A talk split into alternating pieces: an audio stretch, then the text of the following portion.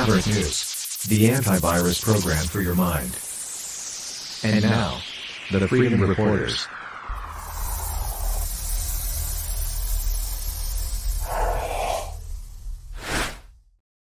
Good evening, everyone. I'm Rick Walker. Welcome back to the Maverick News channel.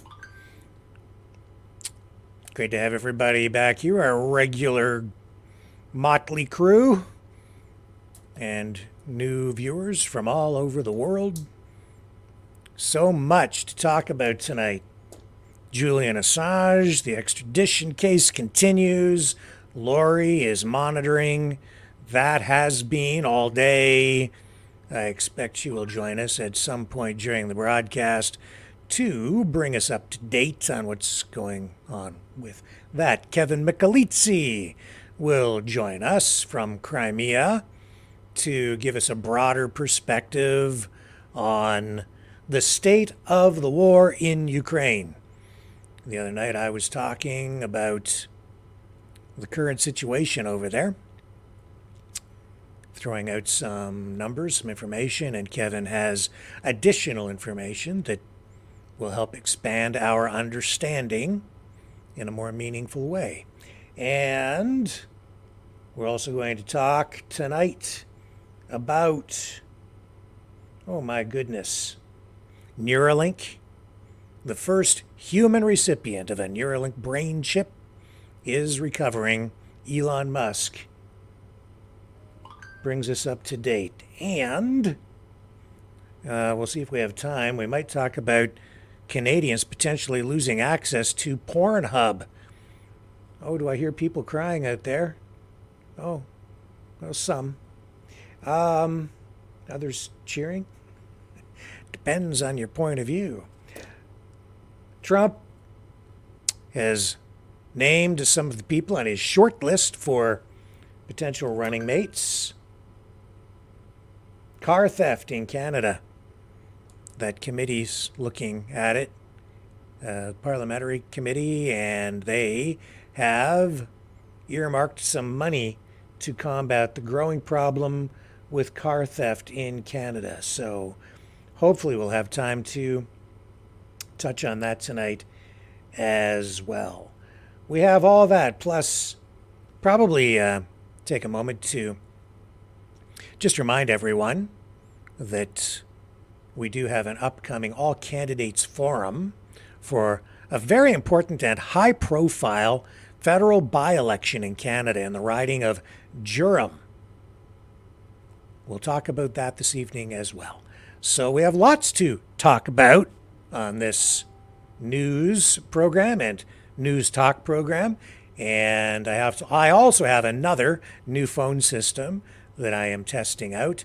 So if we have time, and I don't know if we will or not, but later in the broadcast, we may have an opportunity to give that a short test run. So get your dialing fingers ready and get your uh, get your what is it? What do they call those things? Get your ears on. CB lingo, because the Maverick News program begins right now. Feel the vibrations.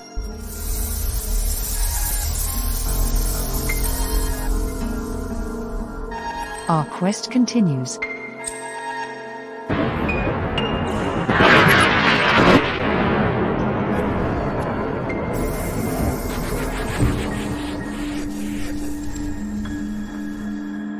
The truth is out there.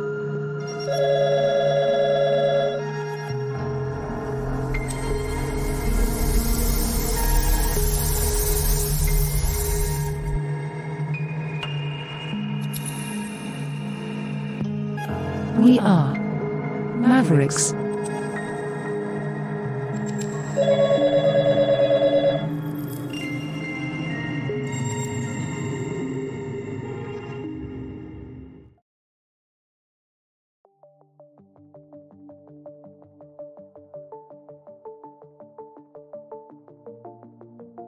Greetings brave Mavericks. Our quest for truth continues. We go beyond fake news. Together we expose propaganda. Together we pull others out of rabbit holes. We are maverick thinkers. We are all unique individuals, individuals, defenders of individual rights and freedoms, credible, trusted, grounded in reality.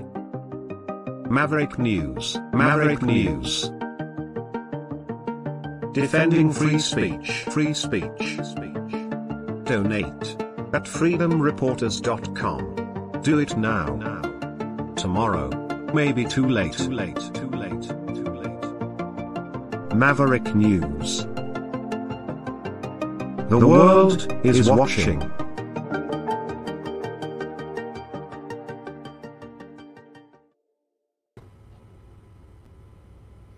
Okay, so we are just a little after the top of the hour. So let's kick things off with this. There's been a a bit of back and forth on the political stage today. It began, uh, and I'm talking about in Canada now. And th- this is an issue, though, that will register with our U.S. viewers as well. The leader of Canada's Conservative Party, Pierre Poilievre, today asked about transgender rights. This is an issue that will be front and center in the upcoming federal election in Canada. I expect to some degree in the United States as well during the presidential election.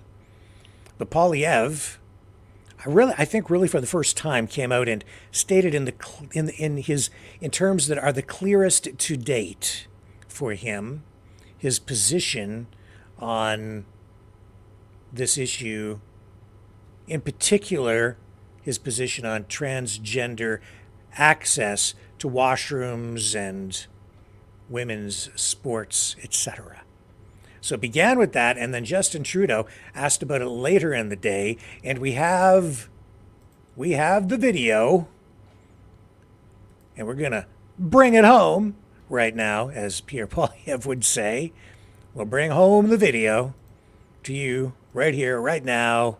This is the way it went down with the conservative leader first today addressing this transgender issue. That's common sense. Thank you. Next question. Good morning, Mr. Poilievre. David Menzies with Rebel News. Mr. Poilievre, for the last few years, our news organization has been covering what can only be described as a war on women. Biological males are pretending to be females, and these men are invading female safe spaces. This includes female sports ranging from volleyball to rugby. As well, men pretending to be women are gaining access to female shelters and even female prisons. This has collectively led to real women and girls being emotionally abused, physically injured, and Whoa, whoa, whoa, whoa, whoa, whoa.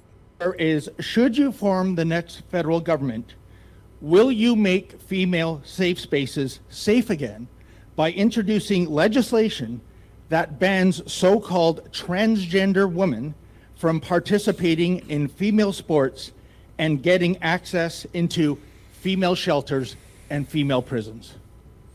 Female spaces should be exclusively for females, uh, not for biological males.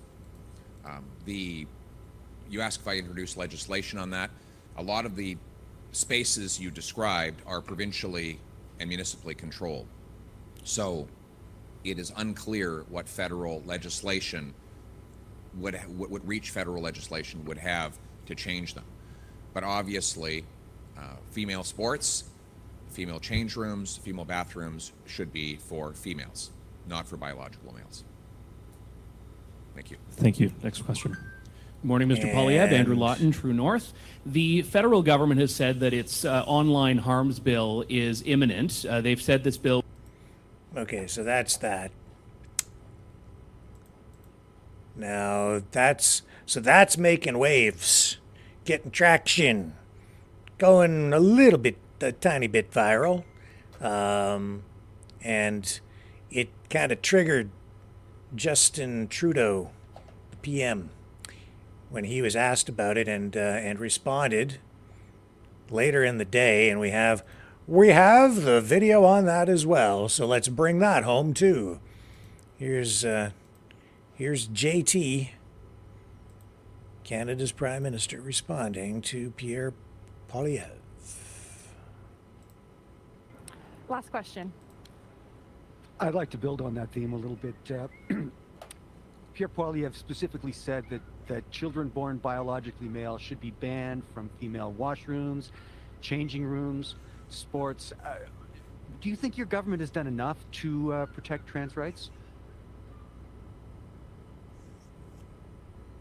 I think Mr. Poilievre and politicians like him are choosing to attack some of the most vulnerable people in our society as a way of deflecting from the fact that they're very good at creating division and anger and creating political toxicity and driving wedge issues.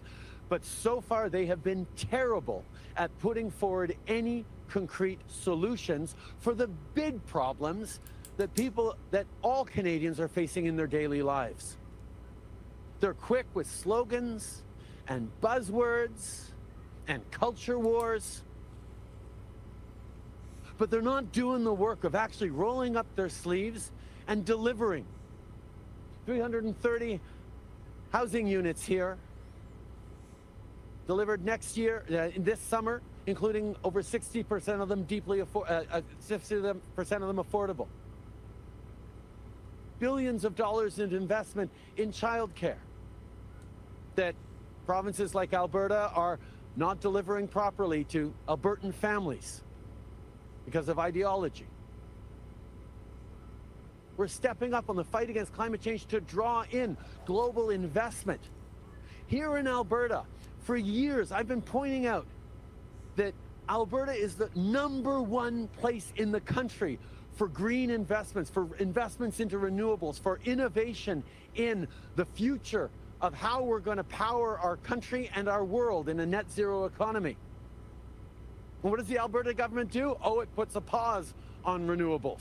I was talking to the Alberta Business Council just last fall, who were up in arms about it, rightly, because what kind of signal does that send to investors?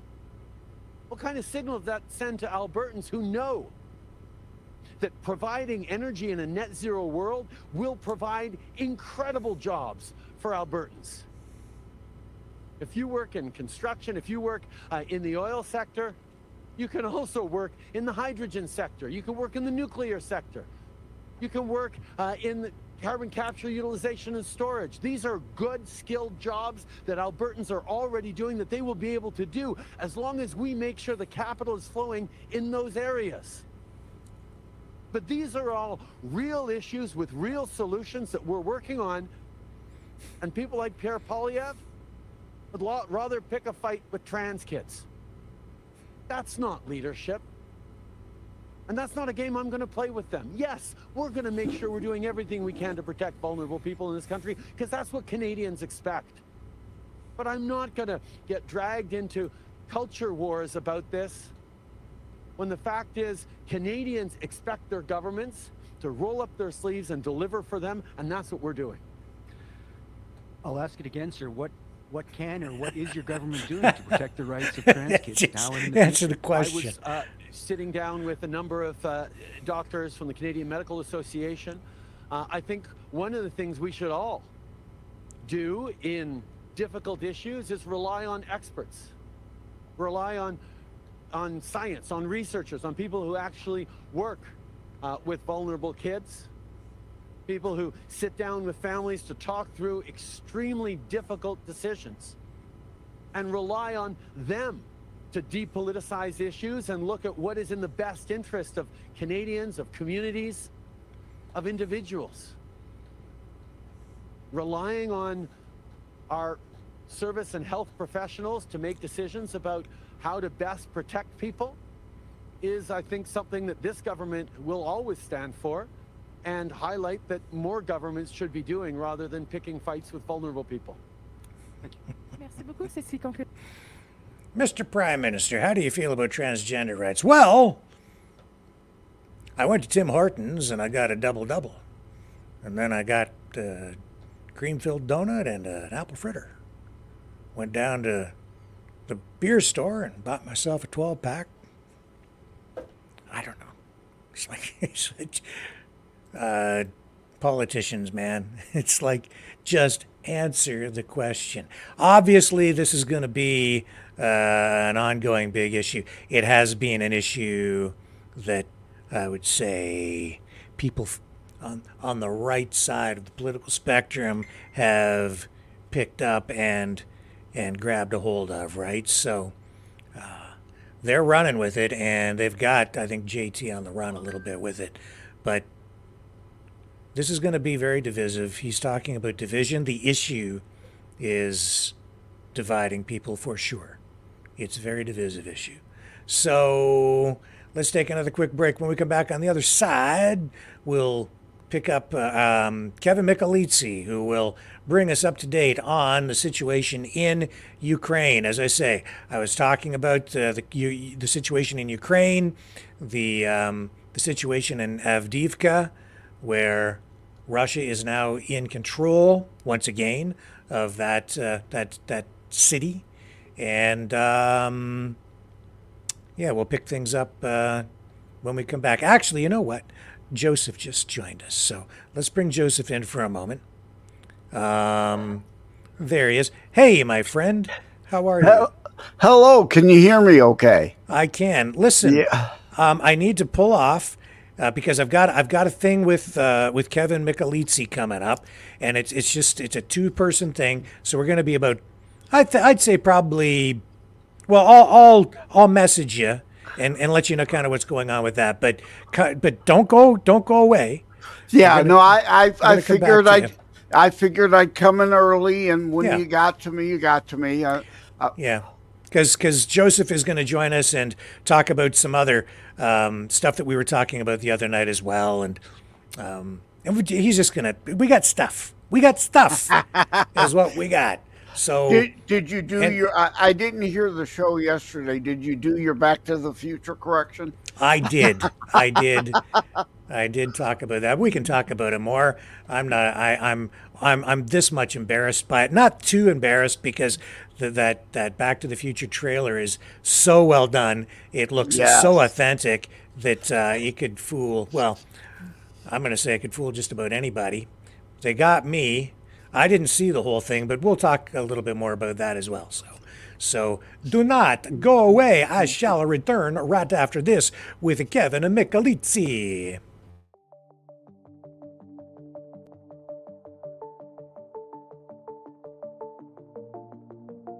Greetings, brave mavericks. Our quest for truth continues. We go beyond fake news. Together we expose propaganda. Together we pull others out of rabbit holes. We are maverick thinkers. We are all unique individuals, individuals, defenders of individual rights and freedoms, credible, trusted, grounded in reality. Maverick News, Maverick News. Defending free speech, free speech, speech. Donate at freedomreporters.com. Do it now. Now. Tomorrow. Maybe too late. Too late. Too late. Too late. Maverick News. The world is watching.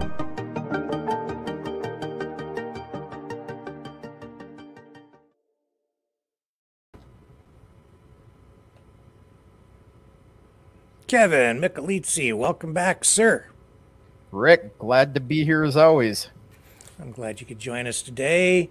We're going to talk about uh, this uh, situation that unfolded in Avdiivka.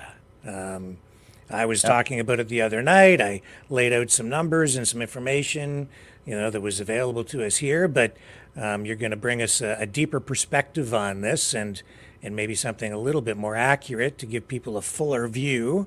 Um, let's kind of roll things back to the beginning first of all, and let's talk about how this current episode of how this battle began. We're, we go back about what five months ago or so Right. when things really began, right? Yeah, and it was, uh, you know, Ukraine and the West was saying it was a going to be a decisive battle for Ukraine. It was, you know, a stronghold. It was a, an important uh, logistical spot for Ukraine to hang on to, Mhm. and uh, you know, much like the Bakhmut uh, deal, uh, the fight has been long and hard and slow. So, um, you know, in the last, oh, I'd say four or five weeks, Russia really started making pushes into that area. And is what they did is they surrounded the city on three sides and started to close off the fourth side. And, uh, you know, that's where we were just the end of last week. Right, and that was their strategy was to try to encircle the Ukrainian troops in the city, right? And- yes. Yeah. and and the Ukrainian government, uh, you know, Zelensky had ordered the troops to hold the city at all costs, and they were going to um, fortify themselves in the coke plant, and again, trying to make it another Bakhmut, and you know, the Azov battalion hiding in the, uh, you know, the steel factory, uh, and uh, you know, it just didn't work out for them. Right. Why was this city important strategically? It wasn't. Okay. This this is a city where um, the previous commander in chief of the Ukrainian armed forces, he wanted to withdraw his troops and conserve his troops for defensive lines back in uh, you know December January, and Zelensky would not allow him to withdraw the troops. So, um, you know that really it, it was a PR thing is what it really was for is you know we can show the west we need money from them we need more weapons uh, but that we can win this war. And unfortunately this is what happens when you have a politician uh, not listening to his you know senior military advisors. So um, you know they fired Jal- uh, Zaluzhnyi you know, a couple of weeks ago, put this new guy in. His name always slips my mind, but, um, you know, he was, this was after uh, Victoria Nuland flew to Ukraine to settle the dispute between Zaluzhnyi and Zelensky. And, you know, rumors have it that she said, you know, Zaluzhnyi, you will step aside and this new guy will be put in. And, you know, and this is what happened then immediately after she left. So the new guy is supposedly a yes man for Zelensky. Zelensky told him to hold that city at all costs.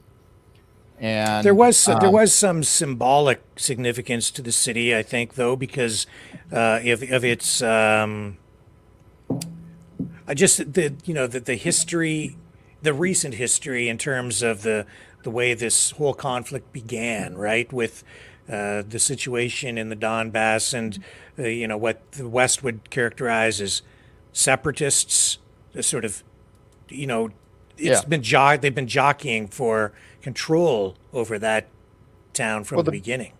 yeah, all the, way back to the thing- 2014. Yeah, the big thing about Avdiivka is it's where they were shelling the city of uh, Donetsk from. Right. So, you know, what it buys for the Russians is security for the city of Donetsk. Yeah, and it's been a meat grinder from what you know I've I've been reading, seeing, hearing uh, right from the beginning. You know, pretty heavy losses on both sides, really. Both sides, yeah. Yeah. So, and you know, as usual, you get the propaganda on both sides. Ukraine says, you know, oh, gee, we lost, you know, ten thousand guys, and Russia lost three hundred thousand. Russia says, you know, we lost ten thousand, they lost three hundred thousand. Um, you know, so you have to look beyond that. From the guys that I talked to that are on the front, both sides suffered losses. So Yeah. The numbers that I've been seeing here indicate that on the Russian side, you're looking at uh, somewhere around 16,000 to 17,000 um, soldiers killed.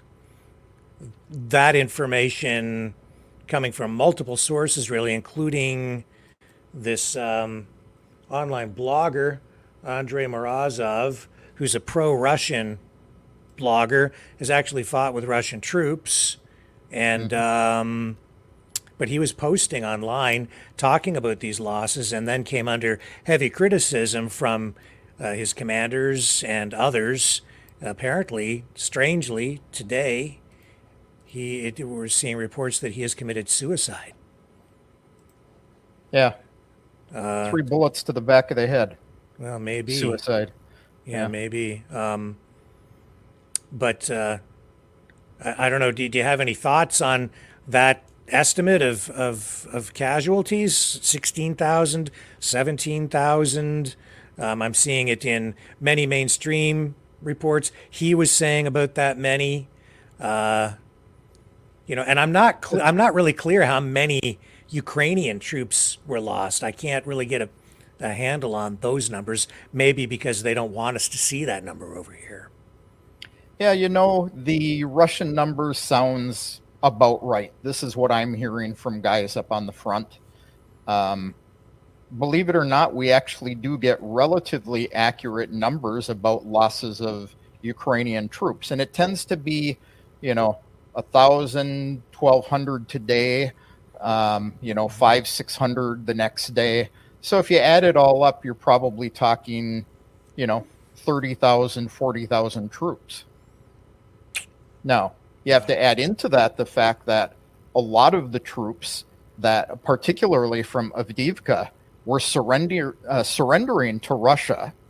Um, so they've taken a significant amount of people who've surrendered, and some of these guys have even joined the Russian armed forces to fight against uh, Ukraine because they say the way they were treated by their military and their commanders, they were, you know, counting their bullets is how bad their ammunition supply was. That is uh, the issue that was cited um, by Zelensky when he was just, uh, again, within the last few days, begging for more money, more aid, more weapons. And uh, the commanders there, I guess, indicated that they simply didn't have enough shells, enough resources to carry on the fight. How much? Yeah. So do, do you think that was the significant factor in, in you know the final conclusion on this? I think there's a lot of factors in it. You know, lack of weapons, lack of training on the weapons, lack of experienced soldiers. You know, these guys aren't getting a lot of training these days. They're being conscripted, they're having a gun shoved in their hands, maybe get a week or two of training and then thrown out on the front line. Yeah, so and- it's and outnumbered, too. Ukrainians. outnumbered. Well the Russians have way yeah. more. Yeah, I've I've been seeing that at times they were outnumbered as much as seven to one. Yeah, I Yeah. I can't give you an exact number on that, but you know we've got fifty thousand people a month volunteering to go fight. And uh, you know the, the the the the warfare that they were engaged in really was a meat grinder again, and we've seen this. Yeah. We saw it in Bakhmut. We've seen it elsewhere, and uh, I understand that one of the the the, the um, strategies that they ended up using, one of the things that the Russians did was they accessed drainage tunnels and dug additional tunnels to get in behind the Ukrainian troops. They came up on the other side, and then that's one of the things that allowed them to help, you know, get get them closer to encircling the city. Yep. Yeah, and then they uh, stuck to the forests on the north and south side, and that was high ground, so they could shoot down on the guys. So, um, a lot of good tactics by the guys. Uh, now, they will tell you if you talk to the guys on the front, they got a lot of fire back. The Ukrainians fought hard and valiantly, and these guys will say that. So it isn't, you know, you hear a lot of, uh, you know, gee, you see in this news report that you know the Russians are bad mouthing the Ukrainians and things like that, and and it isn't that way. You know these guys fight hard, but they the Russian forces also understand that they're better equipped and better trained, and these guys are just young guys, old guys. Um, you know, the most experienced guys were still the Azov battalion, which this new general um, ordered to go in uh, on the last day to help uh, hold the city. And the Azov battalion actually refused to go in. They said, it's a meat grinder. Um, it isn't a city that's worth saving for us. And we refuse to go in and fight. So they disobeyed orders of their commander in chief. Now, you know, this is part of the reason why the city was uh, withdrawn from.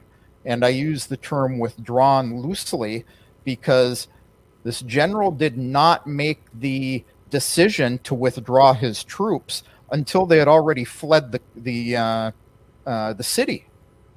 So they only had one way out. It was a field. All the roads were already captured, and the men earlier in the day on the Ukrainian side started fleeing through the fields to save their lives, and they left weapons behind, and they're wounded because they just had no way to take it out of the city. So all these men were fleeing the Azov battalion was refusing to come in to defend the city. So, you know, well into the night, this general said, Oh, yeah, I've made the decision I'm going to withdraw my troops. Well, they had already self withdrawn. So um, he did it supposedly against the orders of Zelensky. He couldn't contact Zelensky because Zelensky was in Germany begging for, you know, money and weapons and uh, he had been given the order by Zelensky not to leave the city. And uh, you know, his guys basically didn't give him any choice, so uh, he announced that he was withdrawing them, even though they were already gone. My understanding is that one of the reasons the Russians sustained the, the losses they did is because they needed to, uh, especially in the last month, sort of send waves of soldiers in uh, and Yeah. engage ultimately in, you know, street to street, building to building combat.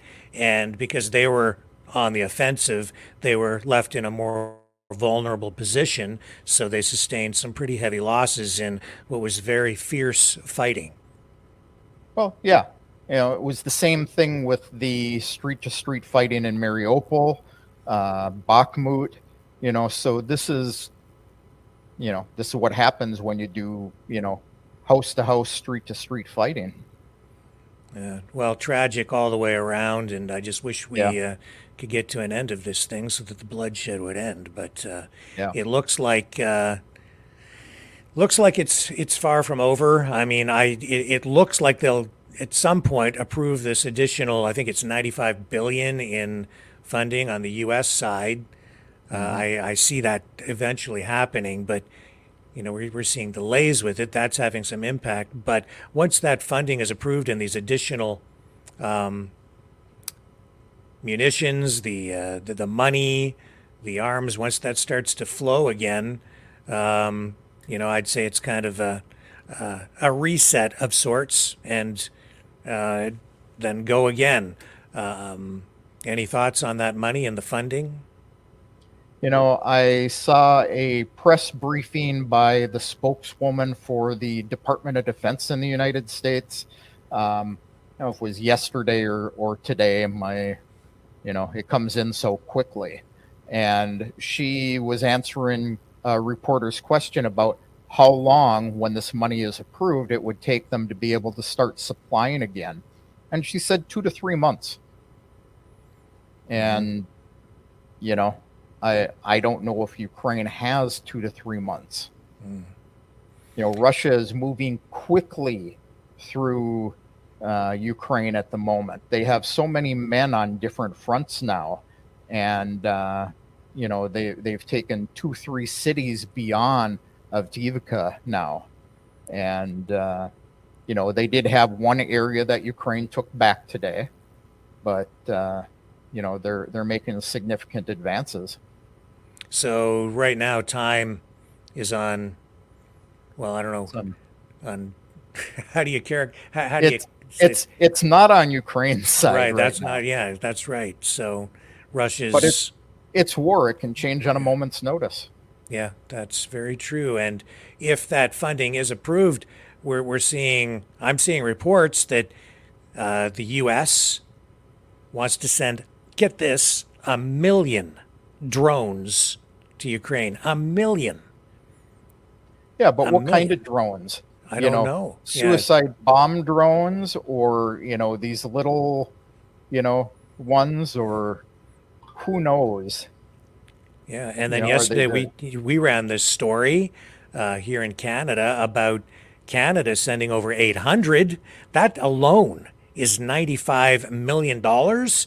But when I looked at those drones, that's over 100,000 dollars a piece, and I'm like, that looks like stuff you can build at home with parts that you order on the internet. In fact, I'm certain that you could do that. So uh, that blew my mind. I Well, it's those it's those six hundred dollar hammers and six hundred dollar toilet seats. You know. yeah. You you got to keep Lloyd Austin rich. Yeah, so I don't know how far the 95 billion will go when you're paying that kind of money for consumer grade drones. Uh, I just don't know, man. Uh, it, it seems like somebody's getting rich off this. In fact, it doesn't seem like it. It's so obvious that some people are really getting rich. Yeah. Well, I you know I talked to the first minister of information in the Donetsk People's Republic uh, on Saturday. Had him on my show, and he was telling me that you know sure these big drones are used for a massive attack here or there you know sinking a russian ship in the black sea things like that but where the real damage is coming and the real local inte- intelligence is coming is from these little hundred dollar commercial drones Yeah, I, you know, I gave an assessment the other night, um, and I'll get you to comment on it. I, you know, this is from a layman's perspective. I think that both sides are tired of it. I think that um, Putin, even in his interview with, with Tucker Carlson, sort of saying, well, not sort of saying, he, he is saying, let's let's talk peace. I think he wants. I think he wants this thing to end. I think he's tired of it. I think both sides are suffering from uh, a degree of fatigue here, just tired of the whole thing. I think that uh, you know people here in the West are still pushing for their own reasons to keep it going. But I think Putin would like it to end. I think that he basically has what he wants. I don't think he wants to control the entire country. I don't He think he really, and I don't think he really wants to, to, to have to go further. He will, but I, don't, I think he would like it to end. And I think even the Ukrainians would like it to end. But on you know at the same time, I don't think it's going so smoothly for Russia. I think one of the reasons that he wants to talk peace is because it's costing Russia soldiers and resources and um, and a lot of money too. I think he'd just like it to end because he just doesn't want to have to put anything more into it. But he's doing what he has to do at this point because they're so committed. Um, what What are your thoughts on the path to peace? you know he wanted it to end in march of 2022 a month after it started it was you know a look i can come in i can do this the hard way or you can follow the minsk agreements let lugansk and donetsk have autonomy and you know uh, create their own rules what language they're going to speak things like that and we'll leave. And you know the west screwed that up. Um, now quite honestly you know there's this talk of well you know maybe they should give crimea back. That's never going to happen. So any peace deal they talk is going to have to include russia gets crimea. And putin is not going to give up on the lugansk the donetsk the uh, you know the Kherson. Uh, none of those regions that they currently occupy, but further, he wants those whole territories. He wants those whole oblasts because he considers the halves of like the um, you know the uh, Donetsk oblast that Russia still hold or that Ukraine still holds. He considers that occupied territory. So he wants those whole oblasts. Now, would he be willing to negotiate and let loose of them? I would say probably, but he's not going to give up what he already has. Yeah, I, it seems to me now is the time to end this. Um, And he, because he's yeah. negotiating from a point of power at this point. Mm-hmm. Mm-hmm. And I think, you know, the other reason I think this is the optimal time to bring this to a conclusion and, and, and, uh, and, and, and get to a place of peace is because, is because I think he has what he wants. And I Yeah. think the West, I think honestly, the West could live with the, the, the current situation and have some of it, but not all of it. And, and Yeah. sort of have it half and half, right? It it, Yeah. it it ends up being a compromise that they could have reached maybe politically or some other political solution, but instead we have a lot of dead people. Well, if we only had some diplomats left in uh, the Western countries, Yeah, you instead know, of you look at yeah, Germany and uh, France and the United States, Canada. There's just no diplomats left. It's very true. It's very true, and it's it's obstinate. You know, they're just obstinate. They are arrogant. Uh, they, you know, f- grossly overconfident. They thought they could just, you know, um, push in politically into into Ukraine without real consequence, and really kind of poke a finger in the eye of the bear. And they found out otherwise. They certainly Yeah. did. Don't don't poke a stick at a sleeping bear. Yeah, um, that never had to happen. Said that from the beginning. Unfortunately, it did. Um, you know, and then you know, get you can get into the political talk on this, but it doesn't matter. Um, Yeah. Because we just we have a lot of a lot of blood that uh, didn't have to be spilled, in my view. Yeah. It's You truly know, something I. I was talking to uh, Lori the other couple of nights ago, and she said you guys weren't hearing this in the West, but there's actually a Ukrainian underground partisans that are fighting on the side of Russia, and it started right around the first of February. They burned down a warehouse with um, volunteer aid and supplies for the armed forces of Ukraine and that was in the Odessa region.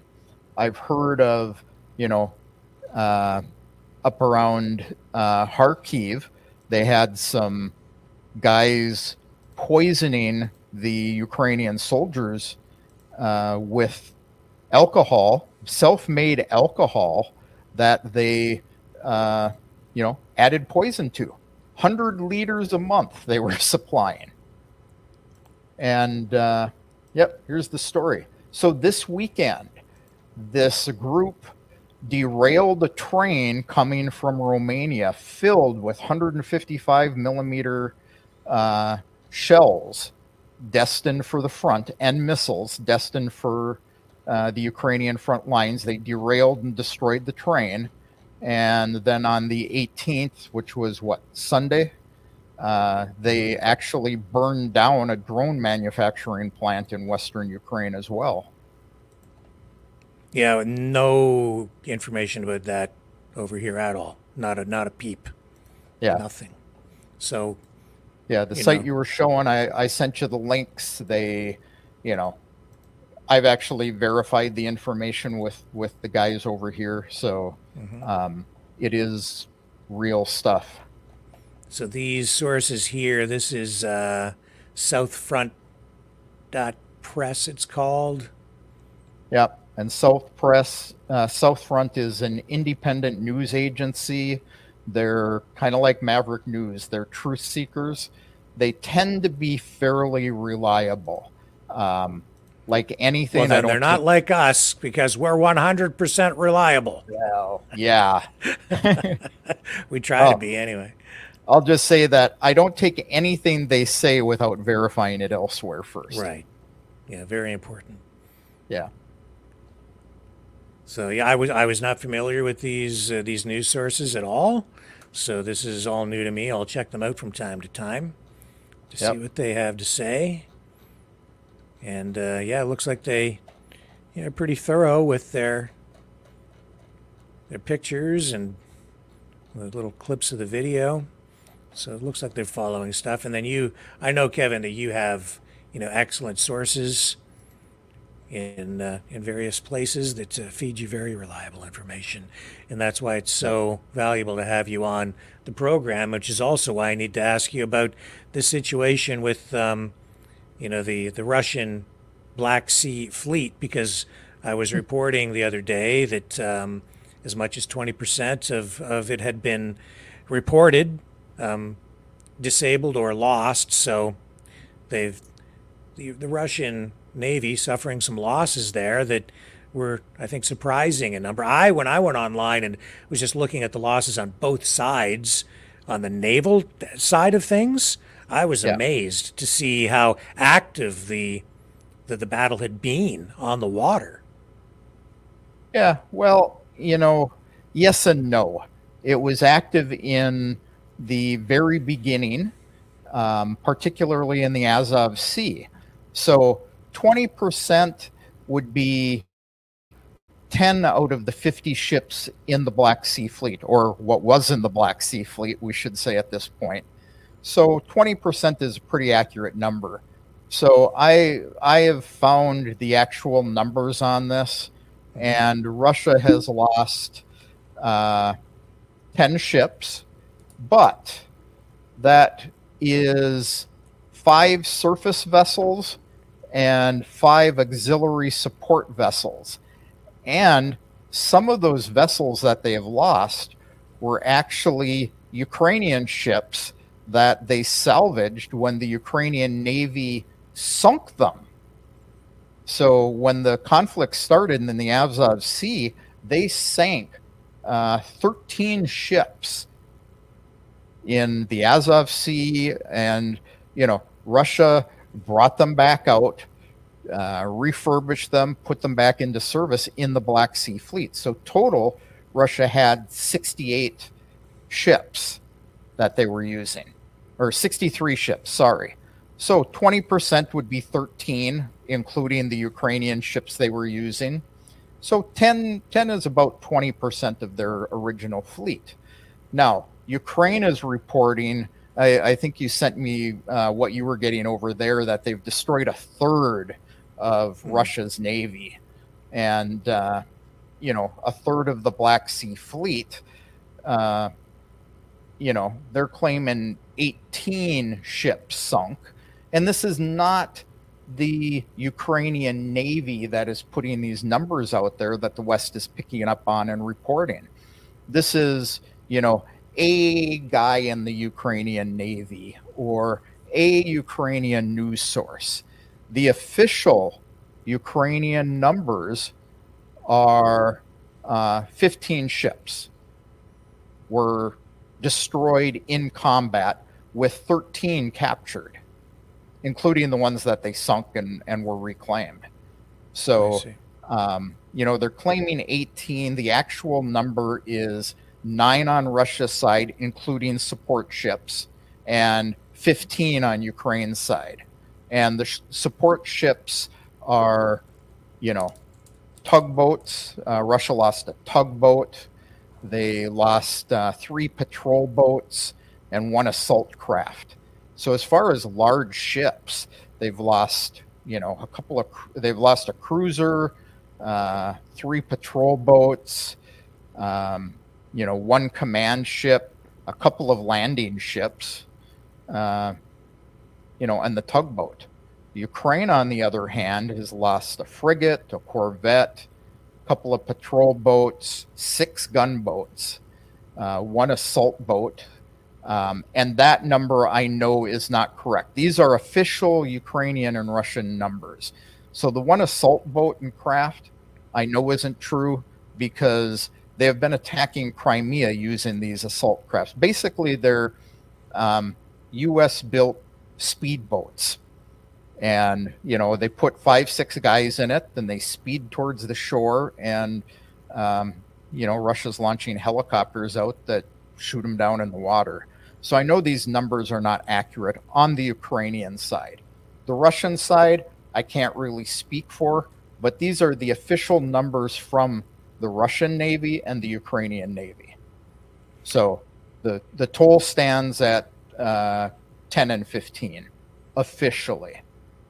The other thing that I I've seen in the last two days is a report that the U.S. is, and that the the headline was the U.S. is leaning toward sending longer range missiles to Ukraine to use in the HIMARS systems.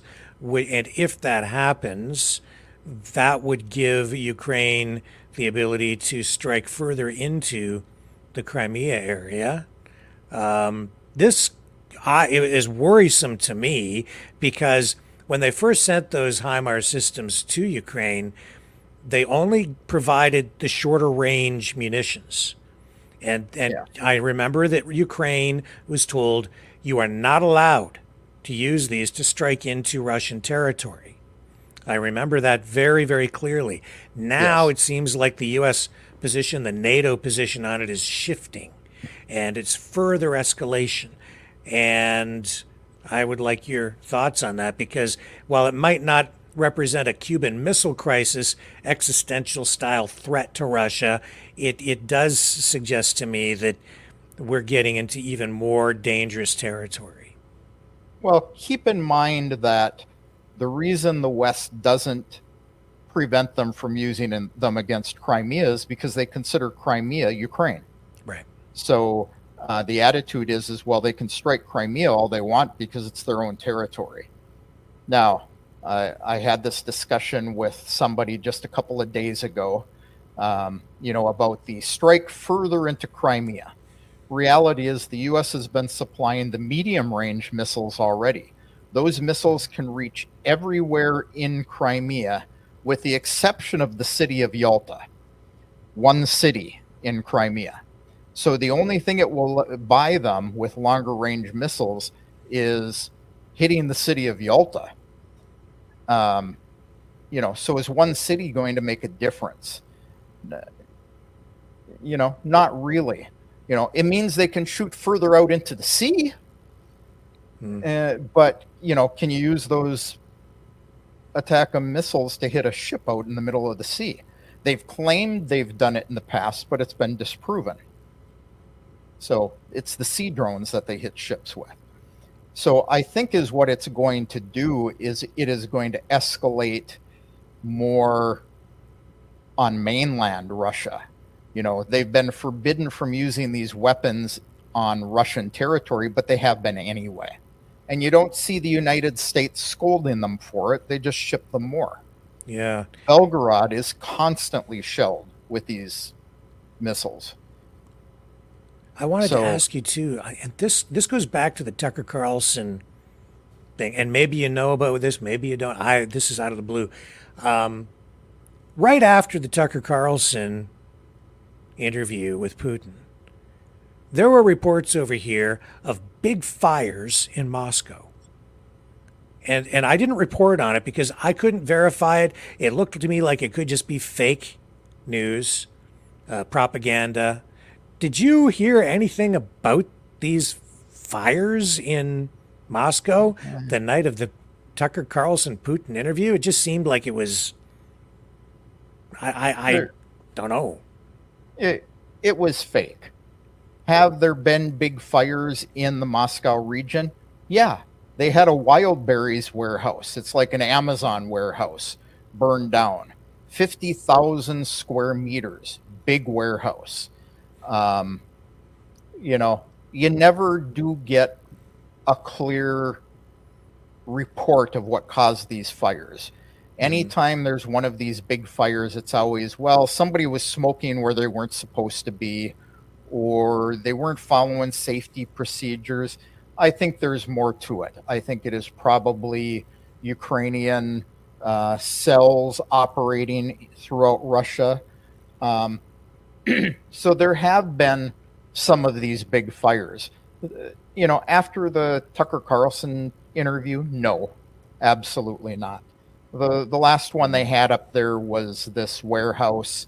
They had an apartment building that burned not too long ago, but that was, you know, uh, somebody, you know, blew up their kitchen with their gas line, probably heating their home with their stove, Mm-hmm. um, which is very common here. I had to I had to break my wife of that habit, uh, you know, years ago. Yeah, So- I uh, yeah, that's why I didn't report on it. It is so hard, though. It's becoming so difficult to separate fact from fiction on online right now. I'm I'm trying to be. I'm I'm ten times more careful than I ever was before in you know vetting information, and yet I still get duped once in a while. I I thought that that Back to the Future trailer for Back to the Future hmm. Four was real, and it was just it's just a fan tribute thing. So fooled me. So easy to get fooled, but uh, I I you know when I'm wrong I'm wrong, and I admit it. Um, what about the the reports of NATO troops? Any more talk about that over there? NATO troops like actually being used, um, you know, posing as mercenaries, but they're actually NATO troops. And is there more talk about that? Because that also is obviously a, a concern. If NATO troops are actually engaged in the battle, then we have a bit of a different situation on our hands. Yeah, I mean they've got large groups of foreign mercenaries uh, in Ukraine fighting for Ukraine. So, um, you know, that's a big news story here when they blow up one of the hotels that they're staying in, or you know, one of their command post, something like that. So they do show, you know, this is where they were. They show the passports. So and they uh, you know they show the patches off of the shoulders so this is this is real they have soldiers from france the united states germany um, he's you know a bunch of different places Yeah. but technically they're they're mercenaries because they aren't there uh, you know under their country's uniforms. They wear ukrainian uniforms with their flags on it. So it's the ukrainian uh, foreign legion. But they also have them in russia fighting for russia. So you know if you want citizenship rick in russia you can come over here you can volunteer to fight on the front line and they'll make you a citizen Well, it's it's, it's tempting, but I'm not really a big fan of uh, of war, so it's not my first choice. So, yeah i yeah. i figured i figured out that you know most people that want to take a deal like that they don't realize that they shoot back at you Yeah, yeah. Yep, that's the problem. Well, it's Yeah. not just the problem. I don't want to go shoot at anybody anyway. I That's- agree. That's me. Kevin, is there anything else you'd like to add today, or think that we might be missing? no i think that pretty much covers it for a for a quick update Really appreciate you uh, helping us get a, a proper perspective on this. It's always difficult because we get certain kinds of information flowing over here, and you get your information over there. And when we put it all together, I think it gives people a, a more complete and more accurate picture that gets us closer to the truth. One more time, tell people how they can find your work. You can find me at uh, this YouTube channel down here. I do propaganda stuff there. If you want to hear about life in Crimea and uh, you know what it's like to live here, you can find me at on YouTube at uh, American Crimea. And when you say you do propaganda stuff, you, what you mean is you look at propaganda. you I, don't I create look at it propaganda. and I expose it. Yes. as as a guy who used to do propaganda, I I expose propaganda. Yeah. All right. Kevin Michelizzi, thank you, sir. Appreciate it. Yep. Thank you, Rick.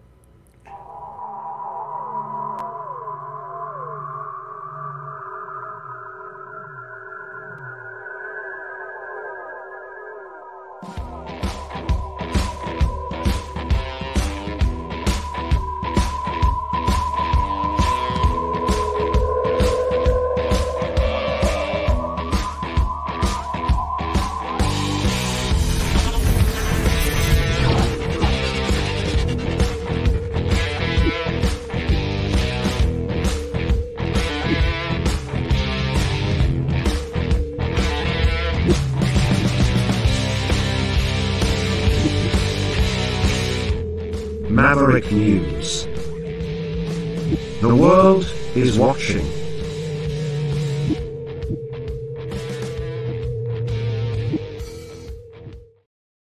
The information war is raging.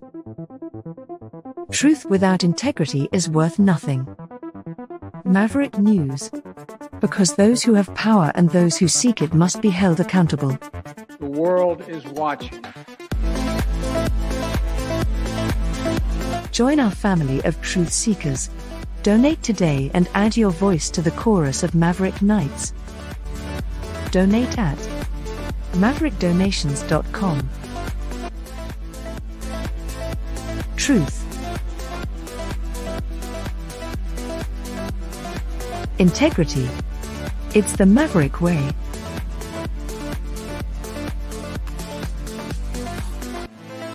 Maverick News. The world is watching.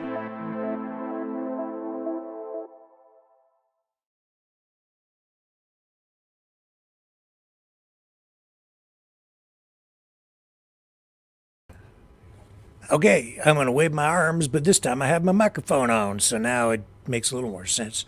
I'm back, and joining us live from Detroit, the Motor City, the one, the only, Joseph M. Lenard. Hello, sir. hello, hello. And uh, I was glad to hear him say, because I say over and over and over again, but over and over and over again, some people just want their own confirmation bias. They just automatically dismiss anything that's inconvenient to their narrative. And he repeated like I do. Every side in a conflict engages in propaganda. That's why it is difficult to ferret out truth and facts from fiction and that. Right? It's true. That's what I keep saying here. Right now, you have to be very careful what you uh, you accept as being real or factual because we're in in a time of war. We're being bombarded with all kinds of propaganda from all sides, and it is more sophisticated than it has ever been before. They are messing with your mind. Yep, yep. I wish somebody would offer me money to peddle certain propaganda, but you know, nobody's made the offer. So, Joseph, um, Julian Assange. Let's talk about that first, uh, just because I know that things have kind of, you know, evolved over there over the last two days, two day hearing. Assange wasn't in court, wasn't even there by video link because he is ill. Um, he's um, you know, trying to avoid being extradited to the United States. U.S.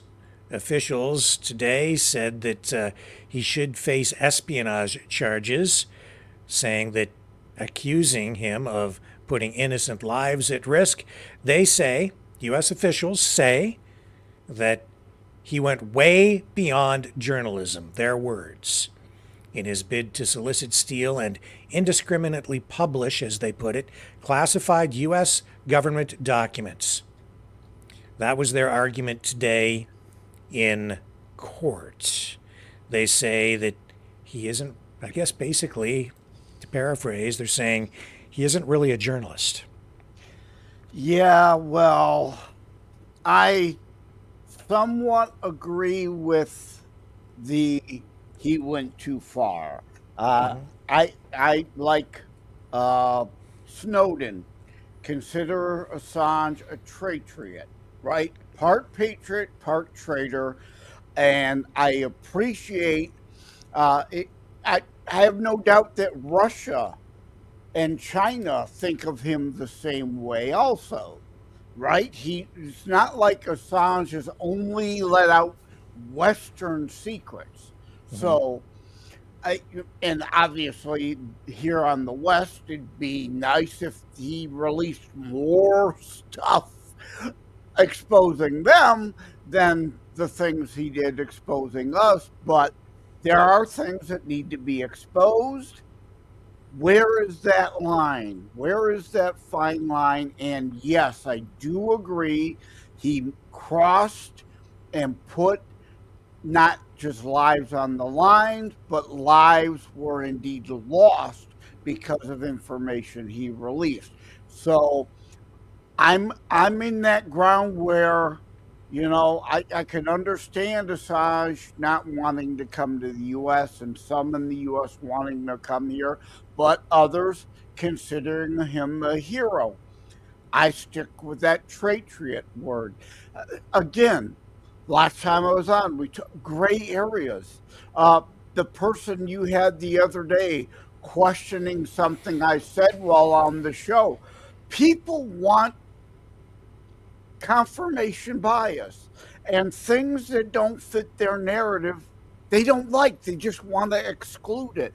Things don't, you know, they have this square peg and it doesn't matter if it's a round hole, a rectangular hole, an octagonish hole, they're going to jam that damn thing in that hole, right? It's like we've talked about on the show, not to go there, but uh, the easiest example, right? The Jews, the Jews, the Jews, the Jews, always the Jews, gotta be the Jews. The Jews did this, the Jews did that, the Jews did everything. They're responsible. Doesn't matter what the question is, that square peg, they're going to jam into that hole. It doesn't matter what the hell it is. Yeah, yeah. You know, I think you probably just uh, made some heads blow up with what you just said. But, yeah, uh, you know, yeah. uh, journalist. Uh, so yeah, I I'm of mixed emotion regarding him. I I hope Mhm. that's come because again, you know, I I see the gray areas. Things I, I think that you're you can black you- and white. I can I can respect your opinion on that. It's it this is a difficult issue, a difficult case. It's it's very complex. I honestly I I see people on one side or the other, the arguments that they have. I think that uh, you know, in order to strengthen their arguments, they simplify the issue. Then they take a very strong stand on it because they're trying to win the argument. I can see both sides. I get it. It, the whole thing makes me squirm as a journalist. It, it makes me very uncomfortable. Personally, I have turned away stolen documents, offers of stolen uh, documents in the past because I don't. Well, I, I won't get into the, you know the particulars of those particular cases, but you know, in, in the case of Julian Assange, totally different attitude, a different approach, and uh, it's um, it's not black and white as far as I am concerned. I see both sides, so I I'm reserving my real opinion on this until I get more evidence, more information. It's not a cop out. I don't feel like I've been as much as uh, even though there's all this information out there, there's a lot of opinion out there. There's a lot of um, narrative. There's a lot of um, nuanced reporting. I, I, you know, I, and I'm just waiting until I feel comfortable enough with the information that's flowing before I even form an opinion on this. I don't know if I ever will form a hard opinion on this case. I, I'm in the same camp with you, but it goes back to the whole swastika thing again, to, right? People uh, get emotionally invested. They react emotionally. They don't want to know or hear if there's any sort of context.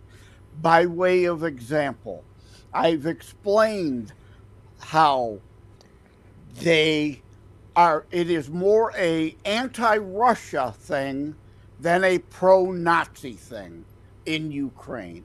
Likewise, or the converse to that is in the Middle East, there were a remember Hitler went to the Lebanon area to meet with the Mufti. There were a lot of Arabs who mm-hmm. sided with Nazis because they too seen them as quasi liberators, right? Mm-hmm.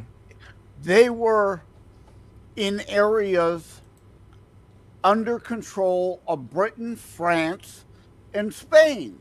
So they welcome, you know, it's a, the, be careful what you wish for.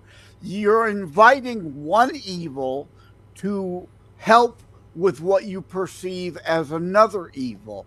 But it's different in the Middle East, of course, because a, a lot of the Islamists are anti Semites, and indeed, the use of the swastika today in the Middle East is not anti uh, anti Britain.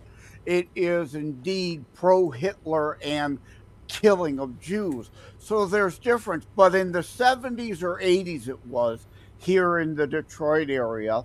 Some of the details are fuzzy because it was a long time ago.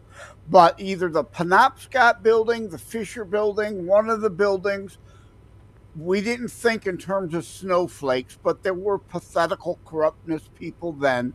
But some snowflakes saw uh, swastikas on a building, right? And like this discussion that I tried to bring context to, they too leaped to conclusions and didn't want to hear any context.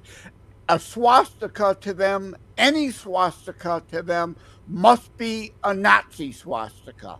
Well, they weren't Nazi swastikas, they were Native American tribe swastikas, but yet people bent over backwards and they were sandblasted from the building rather than have the earnest, honest discussion because no one wants to hear the facts, the truth, the context, all sides. They just get emotional and ingrained and invested in a So okay, okay. We're gonna take a break. Okay, gonna take a break. I'll be right back.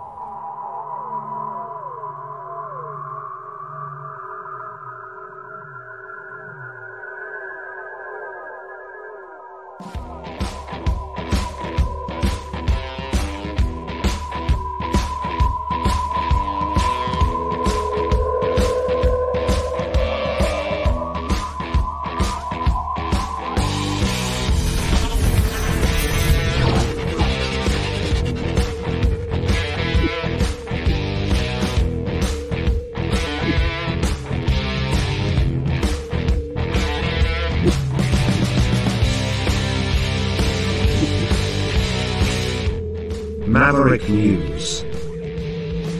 The world is watching.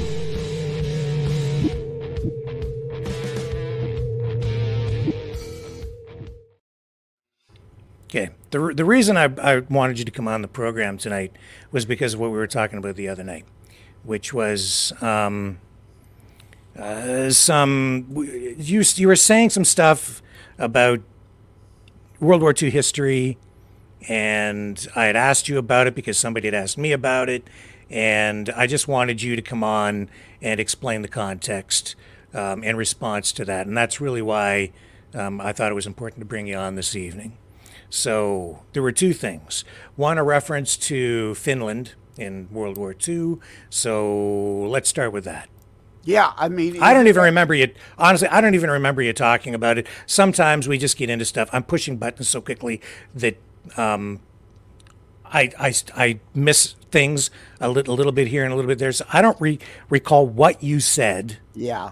So And I- please, do you, do you remember? Yeah, oh, absolutely. I, I mean, a lot of times in in the moment, I ramble through a lot of things, and yeah, you missed it, but somebody, because of the narrative they want, what I said was inconvenient, so they focused on that.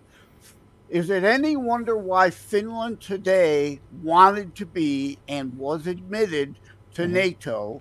Because Russia invaded Finland before Hitler invaded anyone. And it's also an inconvenient fact that people like to leave out that Stalin also invaded Poland the same time Hitler invaded Poland. These are inconvenient facts to some people who want to bury Russian history. Yeah, it would, and I'm just checking this. It was, that's quite correct. November 30th, 1939. Soviet forces invaded Finland with 21 divisions, 450,000 men, bombed Helsinki. They killed about 100 citizens and destroyed more than 50 buildings. There you go. But yet, uh, somebody was questioning me on that. apparently. um, the other thing, uh, and, you know, and then World War II came, you know, rolled along after that. Uh, the other thing, what was it? The um, I mentioned it to you in the, the message I sent when I asked. Oh, the uh, the you the you said, and again, I don't even really remember you saying this because we covered so much stuff.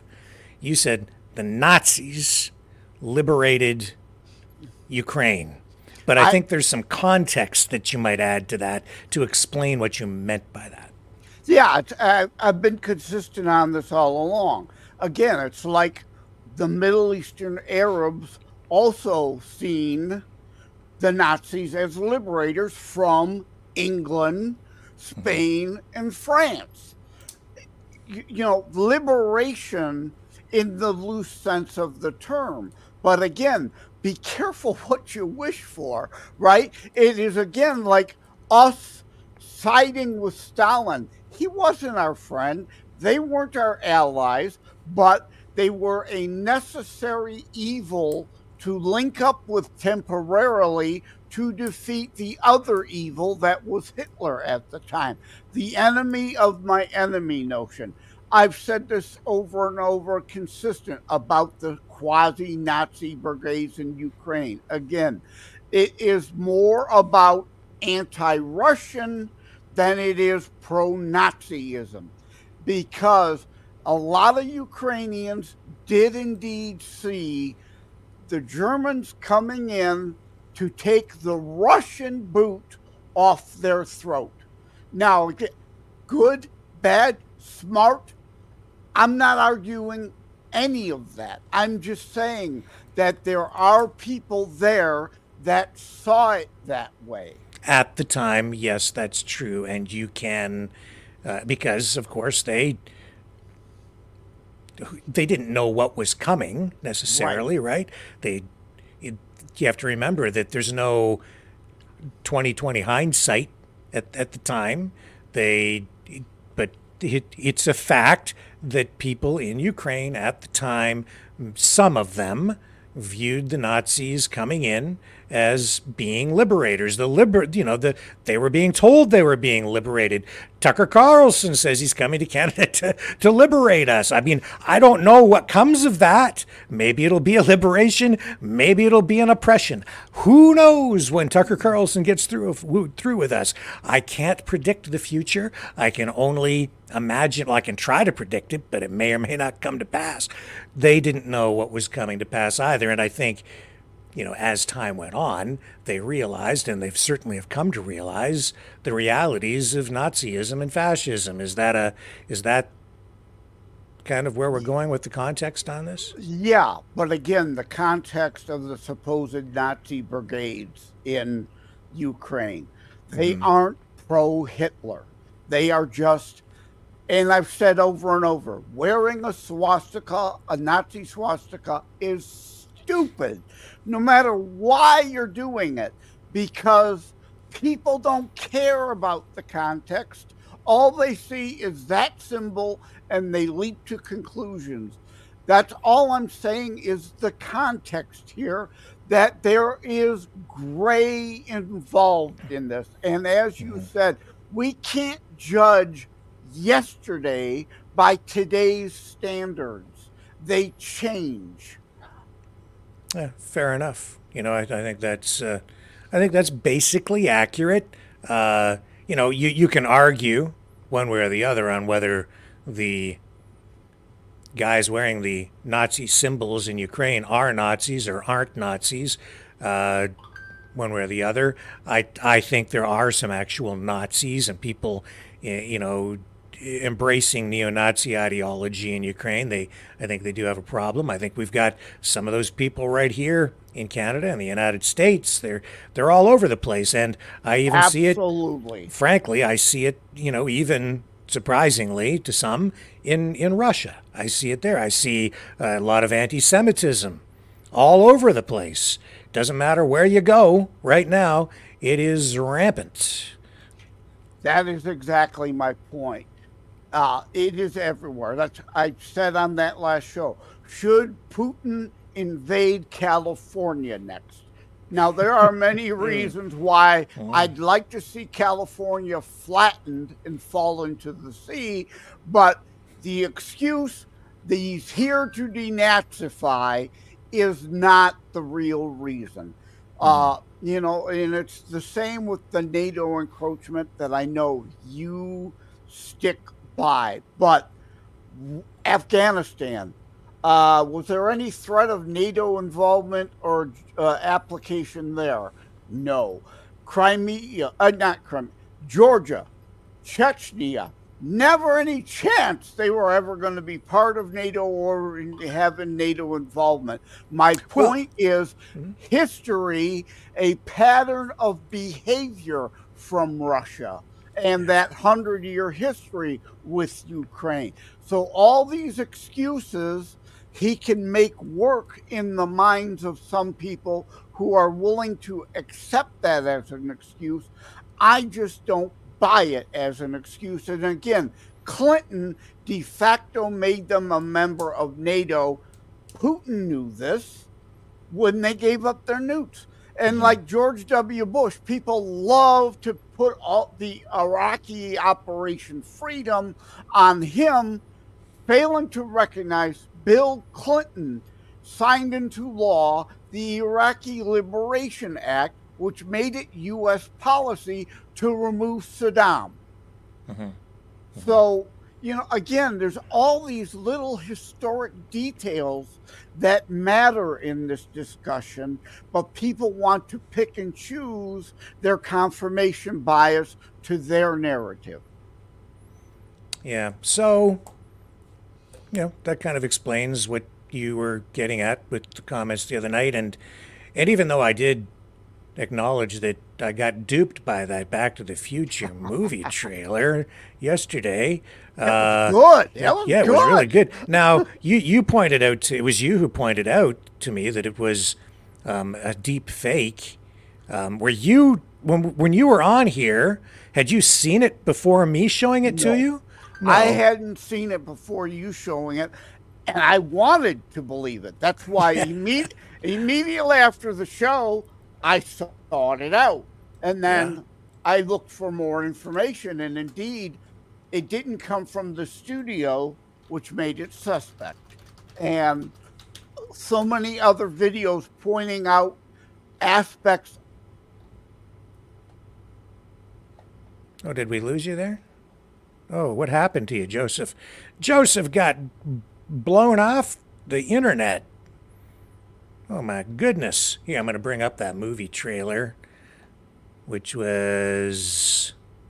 In fact, I think there's even more than one of them. Yeah, there is more than one. Um, I don't. Is this the one I showed you the other night? Yeah, I think it is. In the uh, description, they. Yeah, here's Joseph coming back online here now. So there he is. Yeah, he's back. So let me just bring up this trailer. Yeah, Your I audio's didn't- messed. There it is. That's good. Okay. Yeah, I didn't have a blue screen meltdown this time, but for some reason Google decided to go or not. Yeah, Chrome decided to go. frick. Hmm. Yeah. So this is. It's this is got- a deep fake. It's got the Universal logo. It is not from Universal. You're missing the big picture here. If time travel were possible, it would be the greatest ethical and philosophical conundrum of the modern age.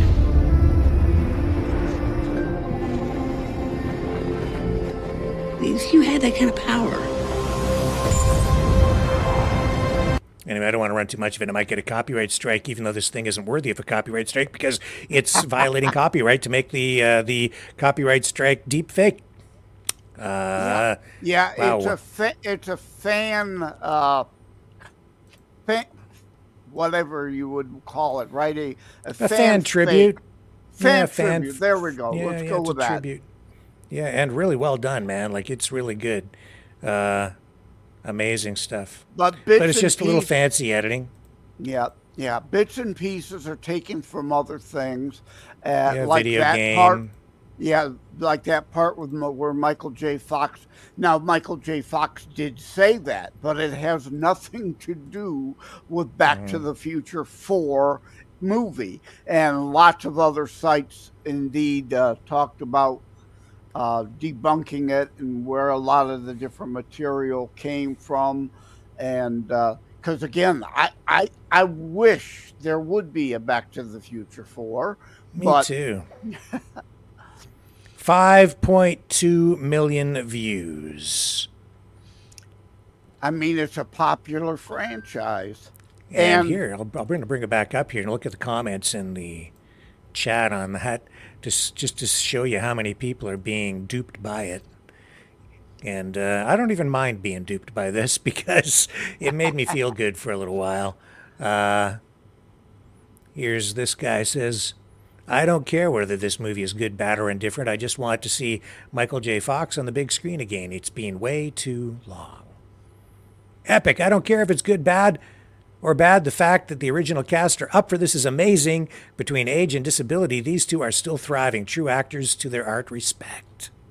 Well, it just what goes on and on. And what part of makes it believable and why so many are duped by it because we talked about movies beyond this the other day.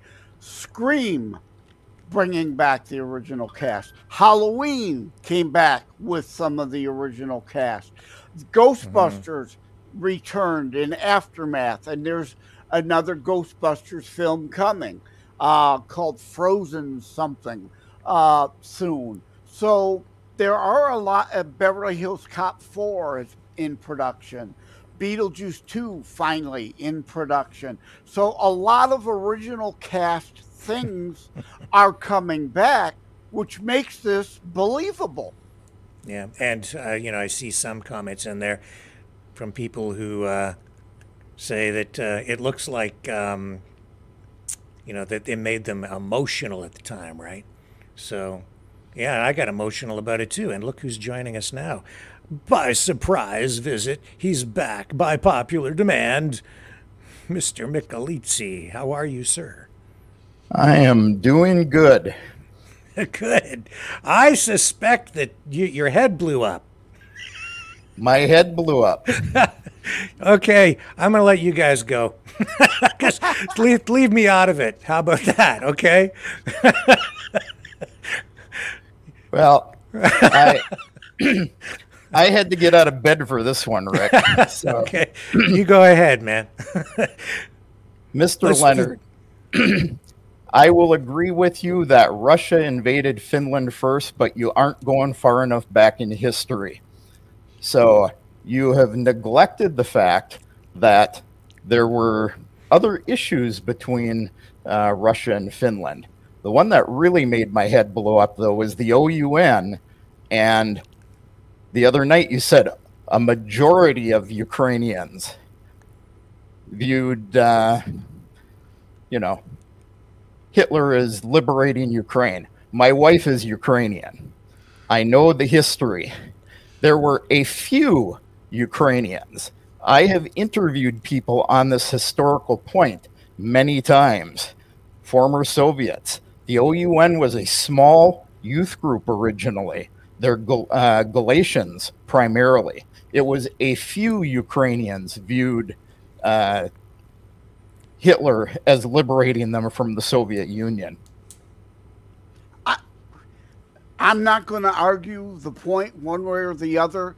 Some did, some didn't, whether it were few or most or many or several or whatever. My point being that some did. Just like in the Middle East, some viewed Nazis as liberators from Britain, uh, Spain, and France. Do you argue with that? I won't argue that some, but you have to give context to what you're telling people. When you start talking about you forget, you are forgetting as well. So, um, you know, you're you're doing a similar thing as to what you're uh, saying other people have. Yeah, well, you yourself just said some of Russian sympathy and dissent. I, I want to argue but we're but we're talking about an extremely small percentage of people in Ukraine that viewed Hitler as liberator. Very, very small. The same very small groups that they say are Nazis in Ukraine. And I've discussed this point with Rick before. They there aren't as many Nazis in Ukraine as most people would lead you to believe. And I, I've told Rick before, a lot of it is propaganda. And, uh, That's you know. my point. I, I I say, you know, a bit hyperbolic, I'll admit, right? I've said the Putin excuse of denazification is an excuse. It's a convenient excuse. Well, it's not an Uh, excuse. It's it's a form of justification. There, okay, let's use that word. That's a better Correct. word. Thank you. That's a better word. Now, uh, lots of Nazis in California. Should he invade there next? I'm using a bit hyperbolic terminology and language to make a broader point.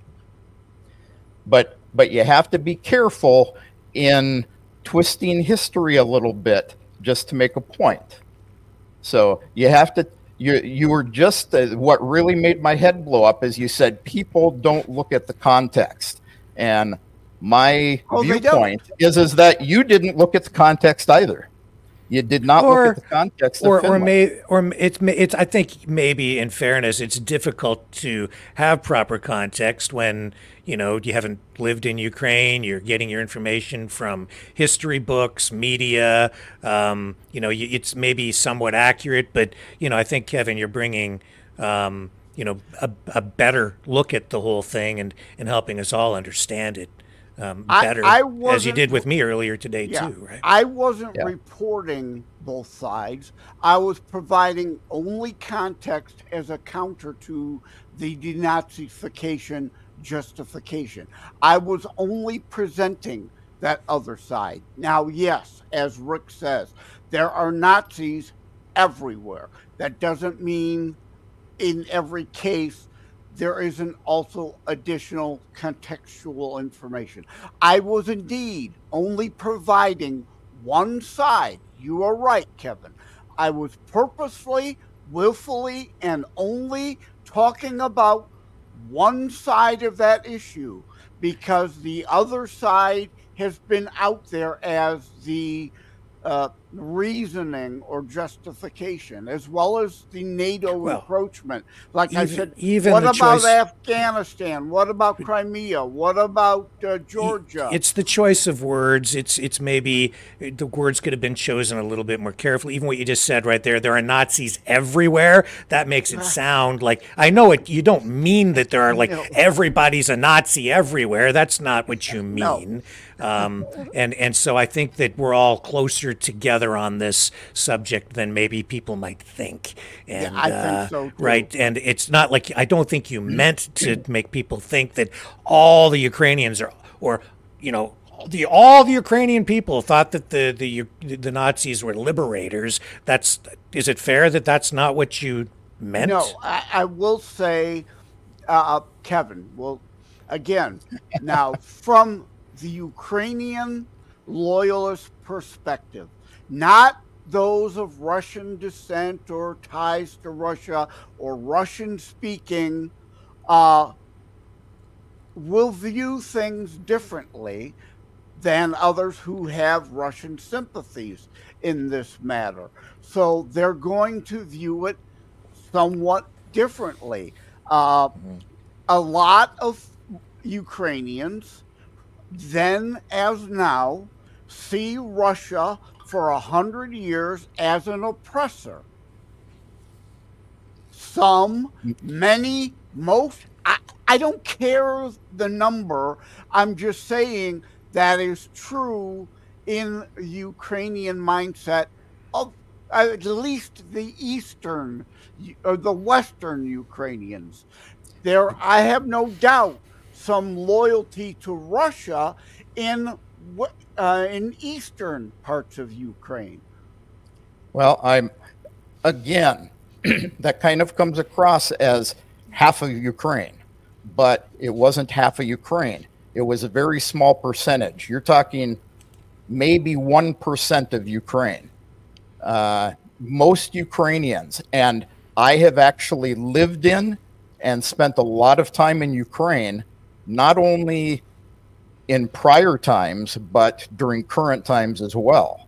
So you would be surprised how many Ukrainians that are there now who are anti uh, Ukrainian government. So, you know, we have to, the you know, the the, current- Chechens. You, you forgot, you, you brought up the Chechens tonight. That made my head go boom too.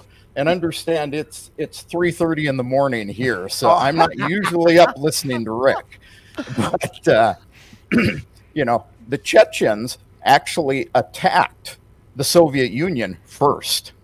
So Russia had a reason to go in there, and it's not justification, but this is where the cause of the problems were and how it ended up being resolved in the end. And now those people are very loyal Russians. What was the excuse to go in Afghanistan? Have you got an excuse for that one? I won't give you an excuse for that one.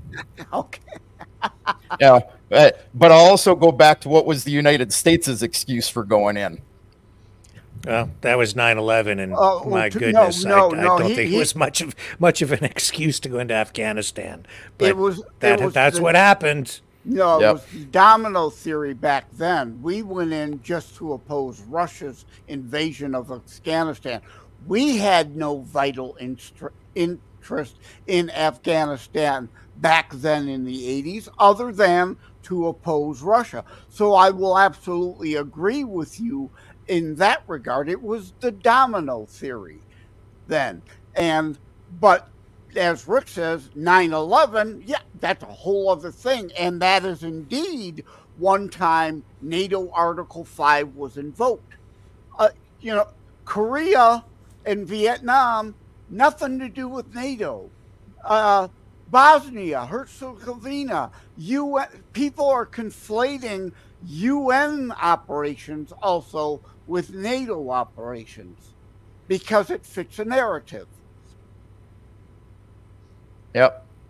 I, and you know what, Kevin? I can I appreciate what you're saying because as a Canadian, um, you know, I was horrified when Yaroslav Hunka, the Nazi, uh, appears in Parliament and he's he's applauded, but at the same time, I know because I live here in Canada that the whole country is not a Nazi nation. But the way that story was played out, some some were reporting on it as though it was like a, a proof that Canada is the second coming of Nazi Germany, and I just it just isn't true, right? It's like I guess we've got a problem, and it's right up there, but you know, and we do have some problems. I'm not denying that, and it seems to have bubbled to the surface lately in a, in pretty profound ways. But um, I I you know, I still don't think that Canada as a whole is a, is a Nazi nation. I think it's like a lot of other places where you have pockets of problems. But I, I, throw it to I you. think there was a lot of ignorance in that. Yeah, mm, Rick, I think you're kind of Yes. making my point to some degree. So I guess Putin should invade Canada to Nazify it too. Well, that, I think that you know it worries me that if if that's the way the country is painted, we it might happen. He might feel like he might watch Fox News or something and and go, "Oh my God, we better invade!" And the next thing you know, he's got Tucker Carlson on his left and Jackson Hinkle on his right, and Lieutenant Steve Rogers out in front, you know, leading the charge, and he's right in there with them. And the next thing you know, we're we're we're we're liberated. Just and stranger things have happened, and Well, it's weird so times. I I'm actually going to give a, uh, a counterpoint to Mr. Lenard's statement there about Putin invading Canada. Well, for no other reason than he's Joe Biden in the United States. I think Joe Biden should invade Canada. oh my God! Everybody wants to invade it's the us. same reason they had over Syria. You know, they they they have no reason for it. They're talking about it. It's like like it's it's just like uh, Why would Biden, why would Biden want to invade Canada? Justin and Biden are both fascists themselves. oh, I don't well, know, man. you know, why why does the United States want to fight Iran? Is it because they're supplying weapons to terror cells that are attacking Israel? Well, you know, reality is is we were big supporters of Iran and building those ter- same terror groups that are, you know, attacking Israel and the United States over there right now. So, Well, you know, we, we helped build the Mujahideen through Osama in Afghanistan. There's no question of that. And yes, we were an ally with Iran until the Shah was overthrown. And it's the same with Iraq, why so many in America were uneasy about the alliance with Saddam because the Ba'athist Party literally was created out of remnants of the Nazi Party. But it was the same situation you're accusing Putin of. Why was the Shah overthrown? Because he was an American puppet. You know, let's start digging into the CIA's deal and regime change here. So at least Putin comes out and he says, I'm doing this because. And there's a lot more reason than Nazis for why Russia went into Ukraine. Um, you know, Oh, we yeah. can't oversimplify what isn't a, you know a simple issue. That's exactly So- right. You know, I agree with you. And, you know, this whole denazification thing, I get it, but I also see that one of the main motivations in using that as part of the justification is because it's it's something that people in their minds can understand as a cliche. Again. And that's what governments do when they're selling anything to anybody. show anybody a Nazi swastika, and no thought is required. Immediate emotional feedback. So Putin, obviously, I don't blame him for using that as one of the justifications because it's an I, easy sell to people. Yep. I'll agree with you on that one. yeah. Well, yeah. Any do you, any any comments, Kevin, on the on the Julian Assange thing today? Have you been looking at it at all? Yeah, I've been I've been keeping an eye on it. Um, you know, I I have one of our colleagues who has made sure I keep an eye on it. So um, Yeah. you know, I I'll I'll agree with what you said just a, a little bit ago, Rick. it's a complex case. Um, I don't honestly believe he went beyond what he should have in reporting what he was given. you know, did he put the U.S. at risk? Maybe. But, you know, the guy's been in jail for how many years at this point? And the United States would just as soon bring him back, convict him of treason, and put him to death. But mm. the guy who gave him the documents was pardoned after what, two years? Yeah. It's time to just say the guy's been in jail long enough. Yeah, I, and, I think and, that's pretty fair too. Yeah. And let me say this from the Russian perspective.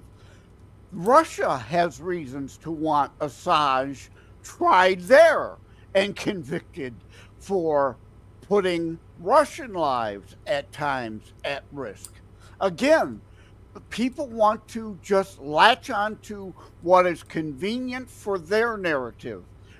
Right? Uh, Assange has did, let out a lot does, of things. Does Putin want to bring Assange there to put him on trial? No, he, he doesn't. Putin. He doesn't need to. He doesn't need to. I don't know why the U.S. is obsessed with it when he's already in prison. Putin knows better than to bother to go there. But does Kevin, you wouldn't agree that Russia also has reasons to be anti Assange with some of the Russian secrets he let out through WikiLeaks? Well, let's say that, you know, yeah, he's let things out. And, you know, would Putin have the right to take the stance the United States does? Yes. But Russia, but Russia does not want to extradite him and convict him and put him to death. He's a non issue for Russia and Russians. Now, I live here. I know. He, he's in prison. He's he should be a non-issue for Americans at this point too, but yet some are obsessed with this. I'm of the Putin mindset on this one. He's a non-issue. Leave it be.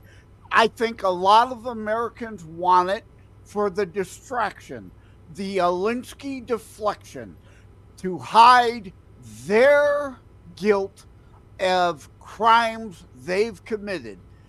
American, a lot of deep state American government is indeed absolutely corrupt. You're not going to get me to say, oh, the you know the U.S. is great. It's all roses over here. I, if any idiot got that impression, I don't know how. so, I think uh, they're on it just as a deflection. Kevin, do you think that they they want this conviction and ex- extradition and conviction uh, because they're looking for additional deterrence? I I think this is why the United States wants it. I do want to go back to Putin for just a minute. He has actually said that what the United States is doing is not democracy and it is anti-free speech. So, um, you know, I, I'm just going to say that Russia has the exact opposite attitude of what you're saying he's such a non-issue that you're trying to he doesn't Putin, mean anything to them. you're them. trying to paint Putin as a major free speech guy now, right? You expect people I, to buy that. You know, I don't care if you buy it or not, but a lot of the viewers actually know that I have more free speech here than I have in the United States.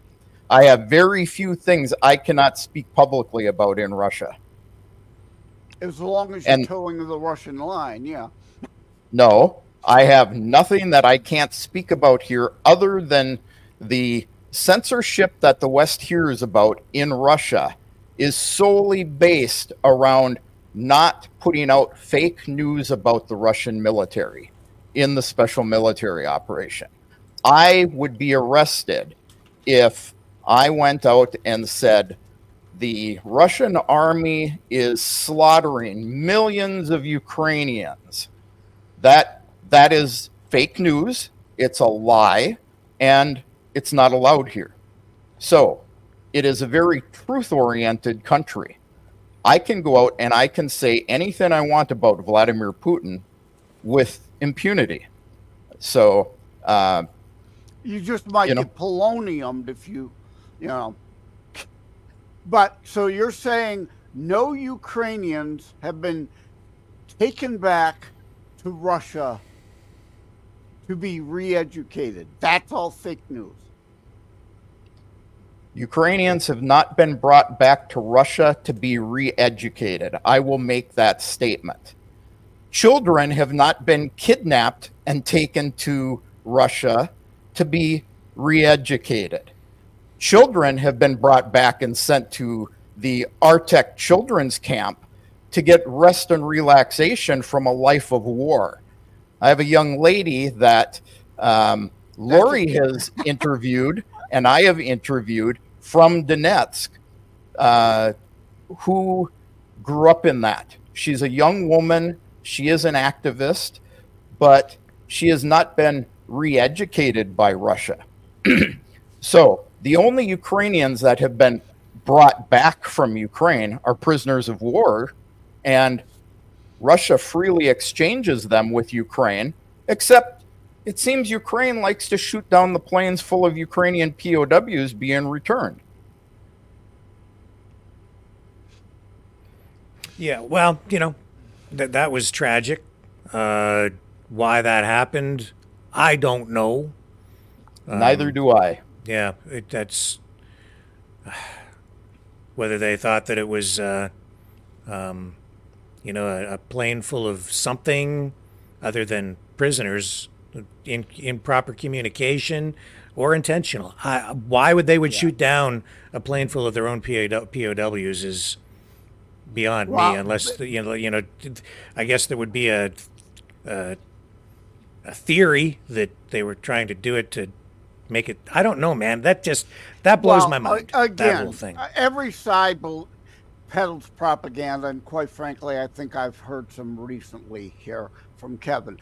But did they shoot it down to try to blame Russia? Again, every side engages in propaganda and sometimes false flags. I'm not the one trying to take a complete one side or the other here. Oh, but you are. You you are saying Russia is this way, Putin is this way. You are taking sides when you make statements like that. I am absolutely positively saying Ukraine was not a threat to Russia and was invaded unprovoked. Period. There is no excuse, there is no justification. So there is indeed a good side, the Ukrainians, and a bad side, the Russians. But do you are you are oversimplifying the issue. is and that's Zelensky- that's the is issue I Zelensky- have is is the other night I'm the one who said to Rick that you were incorrect on your statements. So, you know, I'll just put that out there. That's why he brought it up to you Be- tonight. because you you are you are only you are you are doing what you accuse other people of. You are looking at this much As are when the story is actually this big.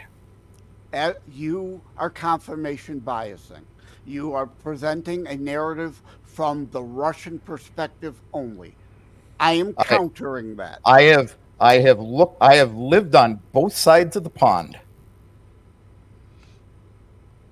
and I try to see both sides, and I see, you know, the Russian Oliver Stone um, version, right? And I see the, uh, I, I understand the the NATO, um, BBC, CBC, ABC uh, version. Um, I I mix them all Yeah. together, and I kind of, um, you know, and then I just I I'm trying to I try I always try to understand the perspectives. I have my own view, and as I said, I don't think it ever had to happen. And Well- it was a stupid thing for NATO to do. And I think Richard Nixon was right back in the 90s when he said that, uh, you know, the West had an opportunity to help Russia make freedom work after the fall of the Berlin Wall, but it was a missed opportunity. The West never wanted to embrace that. Instead, they kept pushing and pushing and pushing and pushing and pushing. And this is where we've, we've, we've come to. And, uh, I you know, this with, is. I agree with you up until that last point, but uh, I have said over and over again: Biden corrupt, Trudeau corrupt, Zelensky corrupt. Are you going to try to peddle me Putin is just sweet as roses? Don't put words in my mouth. I never I- said that. I'm asking. I'm asking a question. And and I'm in and I'm in Russia. Is Putin corrupt? I don't know. Oh, well, there's a safe answer. yeah, and all the Well, polonium do deaths. want- I those are just coincidental and accidental, I suppose. Uh, Give us Do you- another safe answer. So, so you want me to take a side on something that I don't have enough knowledge to, to take a side on? It's convenient for you to ignore. Convenient. Well, very so- convenient. So, is what I'm going to point out is you are once again doing what I took issue with when you were on the other night, and why I got out of bed to get on here with you is you are being not only biased but opinionated as well. You I- have an I- opinion. I, I don't deny it. I'm not a Zelensky apologist. I'm not a Biden apologist, but you are clearly an Putin apologist. you certainly come off as a uh, Zelensky apologist. I've said over and over how corrupt he is and that no money should be sent because a lot of that is money laundering. Over and over and over. I pointed to example, indeed, Biden corrupt, Zelensky corrupt. You, oh, conveniently, oh, I'm not sure. You know, I might get a little polonium pill if I Hey, take I- a side. Un- unlike you, I don't blow smoke out my ass when I don't have knowledge of something. You are making statements over and over about stuff you obviously have not looked at and have no real information on. So you're the one who's being an apologist on many things that you have no knowledge of. I leave it to the audience to clearly decide.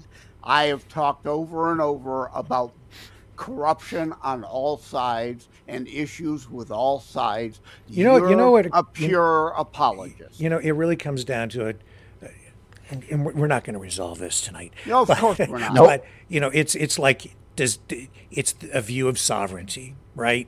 And and how history plays into that, or or current political situation. Does Ukraine should Ukraine have had the right to self determination as a sovereign nation?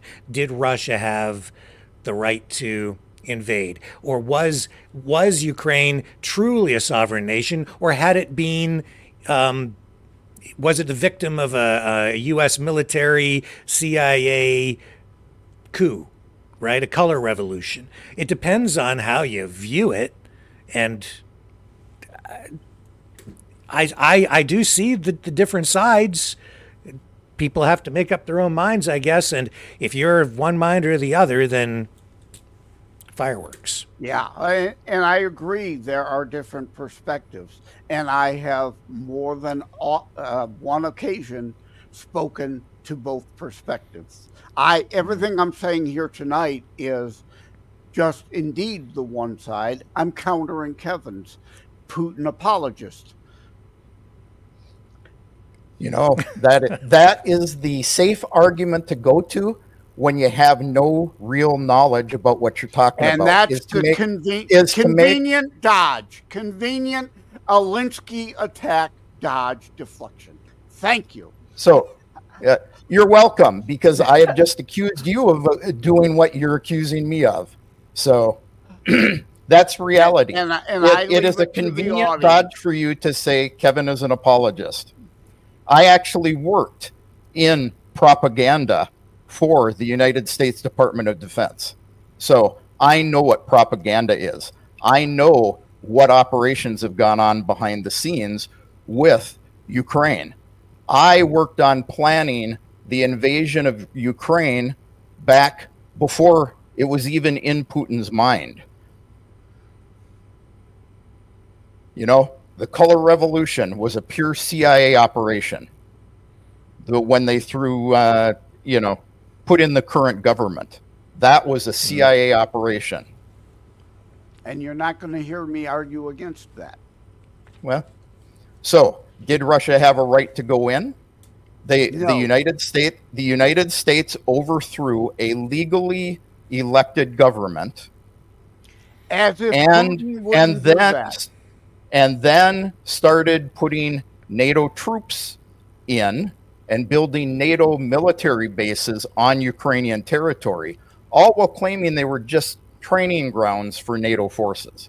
again, which Putin knew back in the 90s when Bill Clinton made Ukraine a de facto nation, then when they gave up the nukes, which they never should have done, as protection against a Putin aggression that everybody on the planet knew was coming. I, Putin you know, has said he wants to put back together the Soviet Union. Or do you deny that? that is a lie. Oh, yeah, there we go. Uh huh. You you go you go and you have now just taken a statement that was this long and you've cut it up into a piece this big. This is where people like you get the wrong idea about what has or hasn't been done because you're an anti-Russian Russophobe. How was Ukraine any threat to Russia? It's In not that way, Ukraine was the threat to Russia, it's that NATO. is NATO was How? the threat to Russia. Uh, Well, because would- NATO's would they- invaded who? All right, I'm going to answer your question. Don't try to talk over me. How? Let me put it to you this way. If Russia put nukes in Mexico, would the United States consider that a threat? That's directly Russia. Yes. Okay. you- And we- and would the United We helped And would the them United- get rid of the nukes. and would the United States invade Mexico then? Probably. Oh, no, no. We've scaled because the United States is Cuba. so good of the United States is so good about respecting uh, boundaries, aren't they? I wouldn't ever hear me say that. But again, Well, you implied that. NATO is not a threat as a defensive pact to any nation. Never, ever has NATO, NATO- been NATO is not a other defensive than pact. 9/11. No, NATO is not a defensive pact. Why? Why did Finland just join NATO? Because they know Russia is the threat. Well, why is Russia a threat to uh, them joining NATO, but Ukraine joining NATO isn't a threat to Russia? So you're you're talking in circles on this one.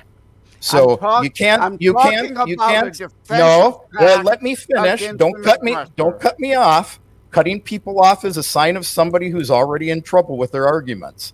So Finland joined NATO because Russia was a threat to them.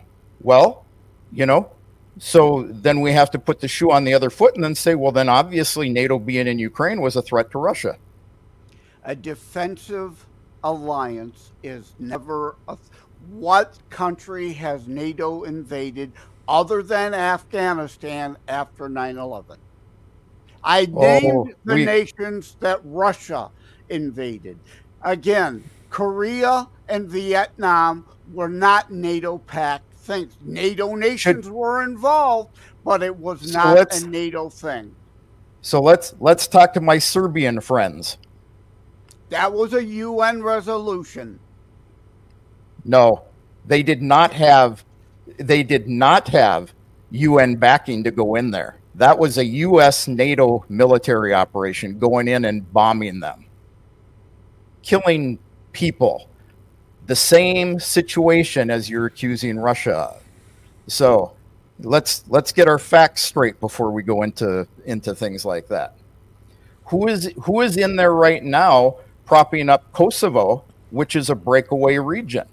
You know, uh, Russia invaded Ukraine and stole it from Ukraine, you know, by taking Crimea. Okay. What is Kosovo? It is a NATO backed breakaway republic. Same situation. You can't say Russia did this unless you also say the United States did this. It doesn't justify what either side has done, but let's put all of the facts out to people. Let's not say, oh, this little piece, Putin is bad. Let's also take the other piece and say, he isn't doing anything that the other side's not doing. You know, and this is the problem with the propaganda that comes out of both sides, really, is they skew people's minds. But blocking news in the West. You know, I have nothing blocked here other than BBC and CNN. They've oh, been have blocked nothing here. blocked but that. right? You just admitted you block, you censor. You just Uh, admitted it. I don't I- deny I had- we have censorship here. I don't deny it. You just said we don't have it, but then gave an example of censorship. Well, you know, yes, we we blocked CNN and BBC here. Do people st- still see it if they want to? Absolutely. It doesn't stop anyone from actually seeing it. It was a symbolic gesture because of what they were putting forth on their news. However, how much Russian news can you actually see over there? Uh, zero. A whole channel dedicated to it. Russia Today. Russia Today has been taken off the air Al in most Western countries. Yeah, also, we- Al it's- Jazeera News. It's off the air here. You can get it online if you really work at it. If but, you uh, really work at it, yeah. Yeah, Yeah. Yeah. but yeah, you're right. It has been taken off the air here. Kevin, thank you. I'm scrolling through my dish right now to check if Russia Today is still on it, because it was uh, just the last couple of years ago. Oh. Al Jazeera. Oh, couple years ago, everything was on over there. Last couple of years ago. So Yeah. you're not going to get an argument from me that there's censorship going on over here. Oh not going to get an talk argument. There is a heck of a lot more Censorship. censorship going on over there than there is here. Yeah, well, we're we're pretty crushed here. They don't they don't they censor the heck out of me. Well, Yeah. it's it's because you're a a you know an everything apologist. I guess so. I guess. So. All right. Well, I'm glad that you guys are friends again. well, and, and for the record, for the record, again, because I deal in facts, I deal in honesty, I don't blow smoke, even though he's accusing me of it. I'm scrolling through, and indeed, I do not see Russia Today on my dish. That doesn't mean it's being censored, it just means Dish Network decided to not offer it as part of their package anymore. But I used to watch it on occasion for decades to get Well, the yeah, Russian it- propaganda side. It was banned because of when, when the war or special military operation, whatever you want to call it, um, uh, erupted may have- in Ukraine. It may have been removed because of that. I don't know. That is probably, potentially, uh, a a good probability to be true. Yep, it it is the case. Same thing with uh, Sputnik being removed from Western sources. So, um, you know, was removing the BBC and CNN from Russia a tit for tat thing? Absolutely. Yeah, and it's banned here in Canada. You can't get it on cable systems. They're not allowed to put it up. Um, they took it down. A while Well, ago. you That may you, be true of Al you have nobody in Canada anymore that you can watch other than, you know, Yeah, the well, Canadian we have- government channel. Yeah, CBC, CTV, Global, and We that's about it. absolutely agree on that. yeah. Yeah, yep. And like we reported the other day, Fascist Book deciding to try to float the notion of applying Canadian law in the U.S. to block inconvenient information they prefer to hide before the upcoming election to help the fascocrats in the United States.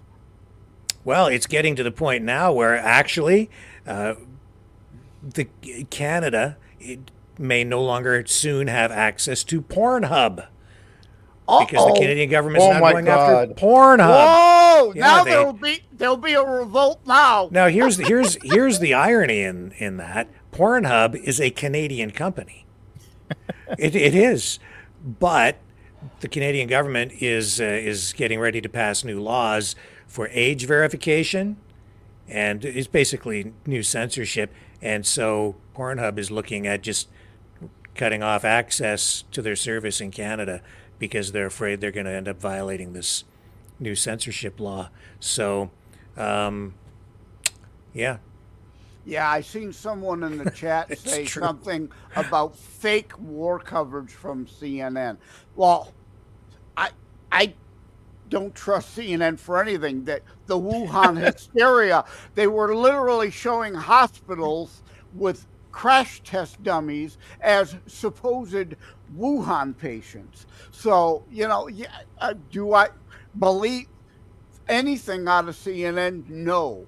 Uh, pro America or pro Russian. I don't believe anything out of CNN. Well, you know, they they do what they need to do to get people to come in and watch. Uh, Rick and I talked about this earlier. Do people go and do they watch the news about the firemen taking the cat out of the tree, or do they go and watch the bloody car crash? Unfortunately, people want to see the bloody car crash. Um, I would prefer seeing the firemen take the uh, cat out of the tree. I think the world needs more of that these days. Yeah, I agree with that too. yeah, yeah, we could use some more positivity, some good news stories, but uh, yeah, people like the tragedy and the blood and the gore. If it bleeds, it leads. Yep. That's that's the way she works in the news business, folks. That's right. Anything else you want to add, Kevin? Nope. I'm going to go back to bed and let you gentlemen go at it. Good, All right. good, good night, Kevin. Have uh, Yep. have a good sleep. Thanks, Joseph. And and no hard feelings. Yes, No. I accused you of blowing smoke mainly because you accused me of being a propagandist. I will freely admit you're not blowing smoke. If you admit that I'm not a propag, a, uh, uh, what did you put it? Not a propagandist. A uh, know, I I do not think in any way, shape, or form you are purposefully, willfully being a Putin apologist, propagandist. I don't think that. I think you are succumbing to a one-sided narrative because of where you come from. Uh, uh, you know, I understand the difference of what I'm saying. I, I, I think you're being. I think you're being fooled, like you, no doubt, think I'm being fooled. Can we agree with that? we can agree with that. Yeah. We, we are both coming from our, our own biases. Okay, see, that's All right, great common vir- ground. Virtual shaking of we the hand. common Yeah. ground, ladies and gentlemen. And it, it's like somebody in the chat tried to say, "Well, Joe's great now that he finally remembers he's on our." s-" Well, I try to report all sides. I, but that doesn't mean I don't take an opinion or a side. I do. I don't deny that. Yep. All right, good and I am, I piss people off on Rick Show all the time because I will say something that is inconvenient for what the listener wants confirmation bias wise to hear. That's your job. Piss people off. yeah, I say it Yep. every time. I'm here. I'm ready to piss people off. If I haven't pissed off everybody in something I've said, I don't feel like I've done.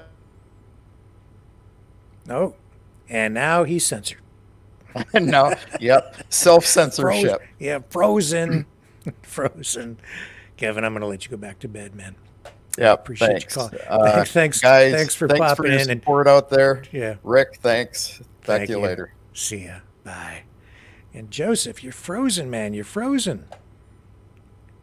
Oh my God, he's a frozen, frozen man. Okay, let's let's take a break while uh, while we thaw Kevin out. I'll be back on the other side of this. Fighting the Great Reset. By leading the Great Great Resistance.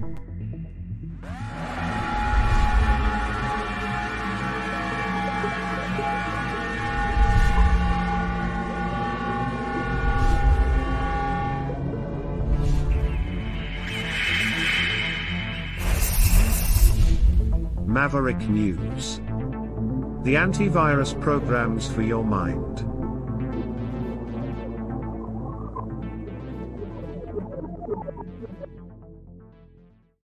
The information war is raging. Truth without integrity is worth nothing. Maverick News. Because those who have power and those who seek it must be held accountable. The world is watching. Join our family of truth seekers. Donate today and add your voice to the chorus of Maverick Knights. Donate at maverickdonations.com. Truth. Integrity. It's the Maverick way.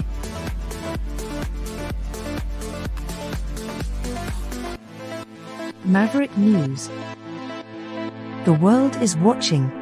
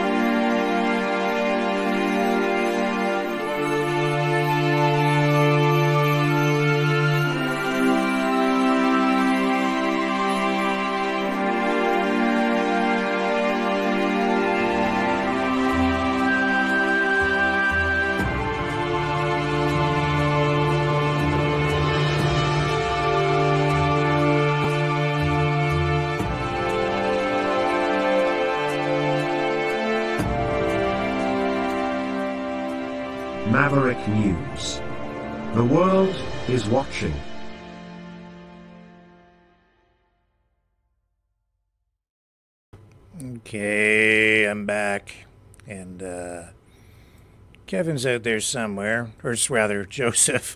Kevin's sleeping. It's uh, early, early morning where he is. So in Canada, moving on to other things, the government is going to spend 15 million bucks to combat the rise in auto theft. I told you a while ago, maybe a week or so ago, that they were going to put together this special committee group of public officials, including politicians, law enforcement, to look at this problem, this growing problem with vehicle theft. And they're working with Interpol. This is an international problem. A huge increase in auto theft.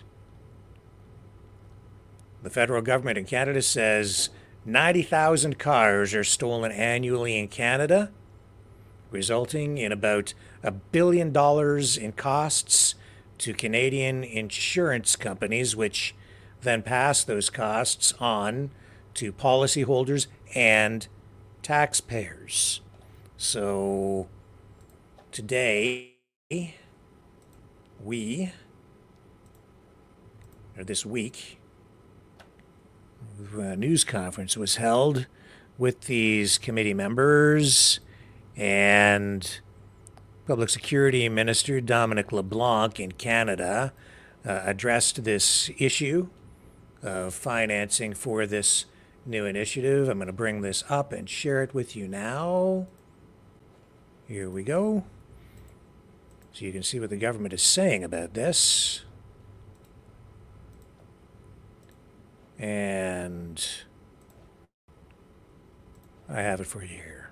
Mr. LeBlanc and, and uh, Mr. Dagher, in recent days we saw a case where criminals In fact, I think maybe I have the wrong clip. stealing high-end cars who were released by the courts. No, maybe he's coming up here. Could not have the needed I hope you can hear this okay. The audio is a little bit low.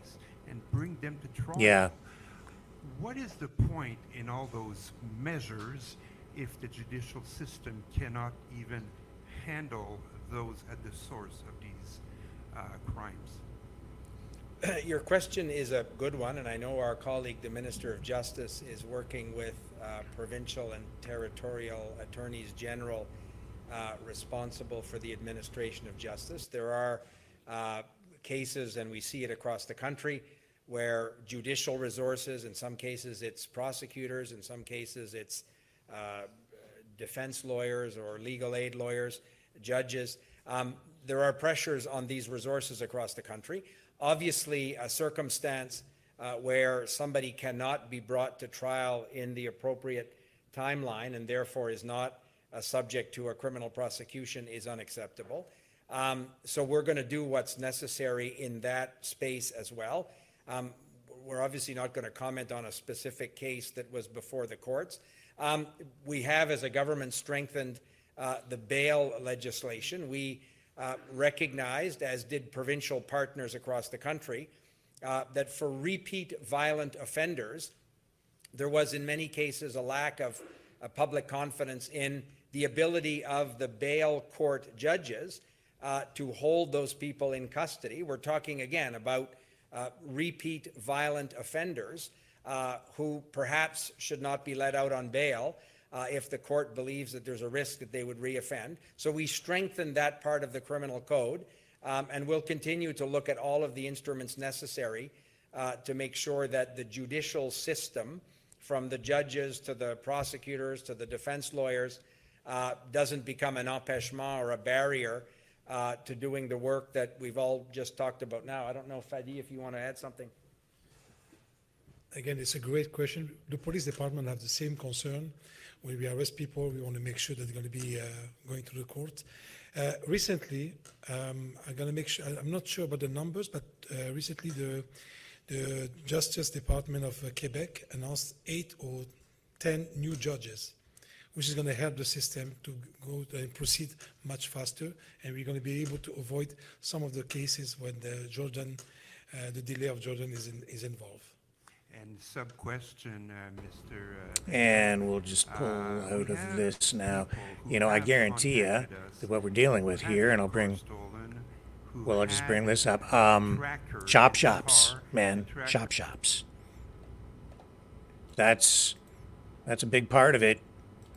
They're chopping these things up for parts and uh, transporting probably whole cars, partial cars, parts back and forth across the border, shipping them out overseas. I guarantee it.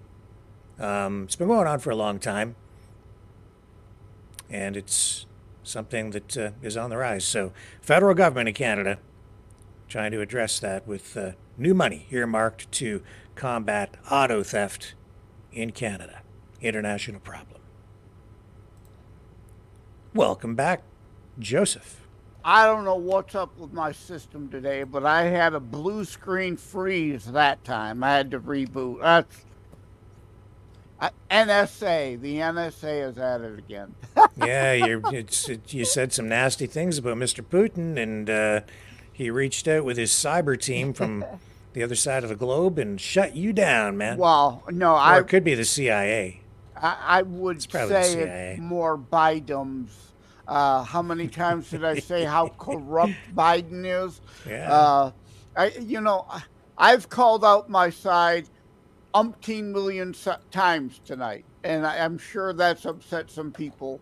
I, I've seen it in the Mhm. chat. Like I said, the one guy saying, "Well, it's nice to have Joe back on our side," or whatever he said. You know, he's nice that Joe finally remembered whose side he was on when I'm on the show, I'm not really on anybody's side. I'm just here to try to present information that might be lacking and let everyone here decide. But do I have an opinion? Yes. Do I have a position? Yes, absolutely. Well, let's get your opinion on this, and maybe people in the chat have something to say about this as well. We can check in there in a moment. Neuralink.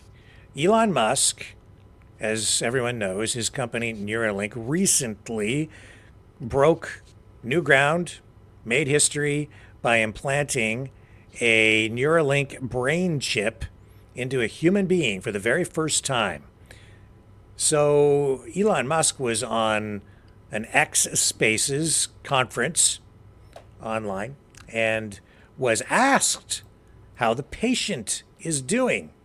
And we have for you now the audio from that that X Spaces uh, is it X Spaces or X Space? Anyway, you, you know what I'm talking about. This online community conference call. And uh, Elon Musk uh, tells us where things are at with the first human being implanted with a brain chip from Neuralink. Uh, another question. Um, do you have any updates on the uh, the Neuralink patient? Um, yeah, I'm not. I don't want to use this uh, to sort of break break major news on on that. But yeah, no worries. Progress is good. Pro- yeah, progress is good. Uh, patient seems to have made a full recovery uh, with no ill effects that we're aware of, um, and um, is able to control the mouse, move the mouse around the screen just by thinking. Um, so we're, we're trying to get as many um, button presses as possible from thinking. So that's what we're currently working on is, um, you know, can you get left mouse, right mouse, like mouse down, mouse up, mouse, you know, left mouse, you know, sort of left, left button down, left button up, uh, which is like kind of needed. Like you want to like click and drag something, you need the sort of mouse down and to hold on mouse down. And then there's, uh, you know, we want to have obviously more than just two buttons. Um, so, so we're, we're trying, trying to make progress on that front, but overall it's looking very good.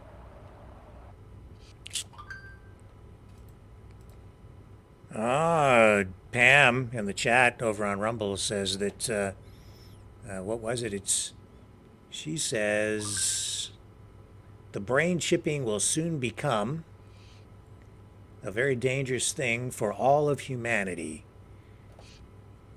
And PDS says, by the way, did everyone smash the thumbs up? Please do that. uh, and and Leo says if it was a success, he'd be hyped. I think it is so far a success. I think well, I don't know. You know, it basically is like a Bluetooth transmitter in your mind that allows you to, you know, it's really the Bluetooth um, radio waves that go out and then you can control things, but you're doing it with your mind, right? So it's pretty crazy stuff. Uh, I don't, I, I, I can't imagine what it would be like to, to do that. You have to, you, you, you literally, I think, Joseph, would end up rewiring your brain because I would, I would think that once that chip is implanted, you start to think about doing things in a different way. Because as a human being, you're able to reason, and I'm just theorizing here because I've never had a brain chip before, and this is the first person that's ever done it. We don't really know what they're going through. But wouldn't wouldn't you think that if you have the brain chip in there, you would start to think about doing things differently in the same way that you know, if you were going to travel someplace today, you might think about using a GPS instead of a map, a paper map. Um, uh, does that make sense to you? It's like you- you're you're thinking about things and it approaching stuff in a different way, knowing that instead of having to touch something, you can just think it and sit in your chair. It's like it's like that. Maybe this is a better example. You used to have to get up, walk across the, the floor, and change the channel on a television set until they until they invented the remote control. Now you can just sit in your chair and control things literally through the internet all around the world just with your mind. You don't even need to click a mouse. You can start your car just by thinking about it. You could, um, you could, if if it's interfacing with you with sufficient speed and efficiency, it might even be able to upload stuff into your mind. I think that's where things really start to get weird and and futuristic is when you start to upload data into your brain and it starts to be two-way communication and there has to be some degree of two-way communication already for there to be one-way control Yeah.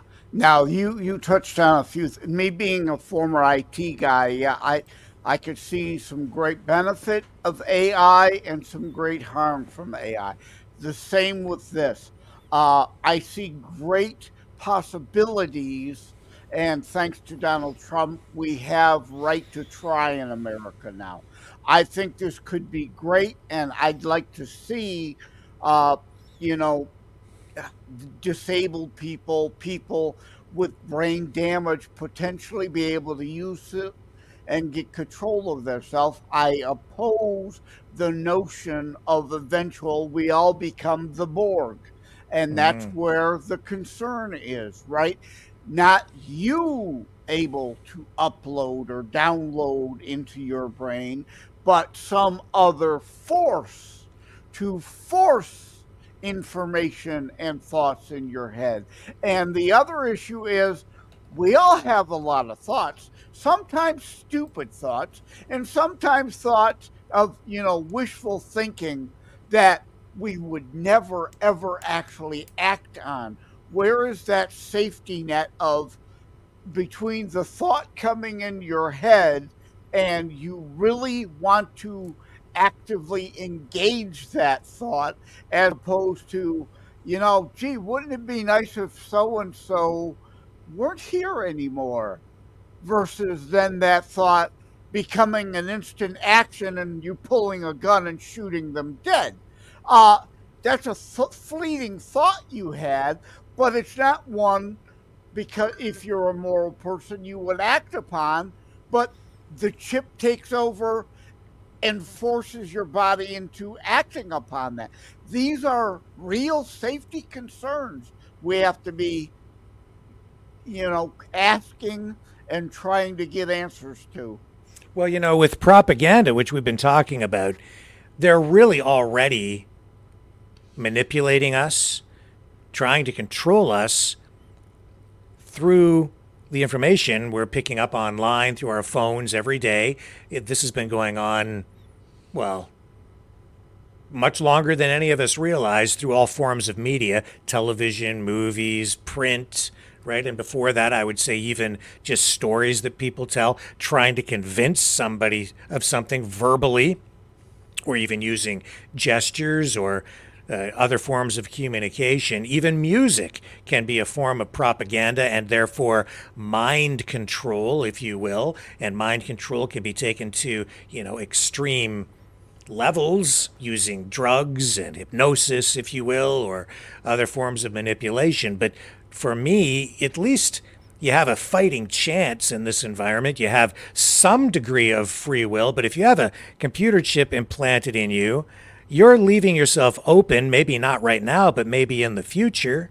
I'm just thinking you might be leaving yourself open to being hacked. As Yuval Harari, the futurist, has said, humans are hackable animals. And I think he's talking, I think he was really referring to more of things on a biological level where maybe you can hack into somebody's DNA using, you know, maybe uh, mRNA technology to get your body to react in a particular way to develop uh, immunity to a disease or, uh, you know, things like that. But you could be potentially leaving yourself open to hacking so that they could implant ideas and even control you um, remotely, right? It, without even you understanding or realizing it's being done to you.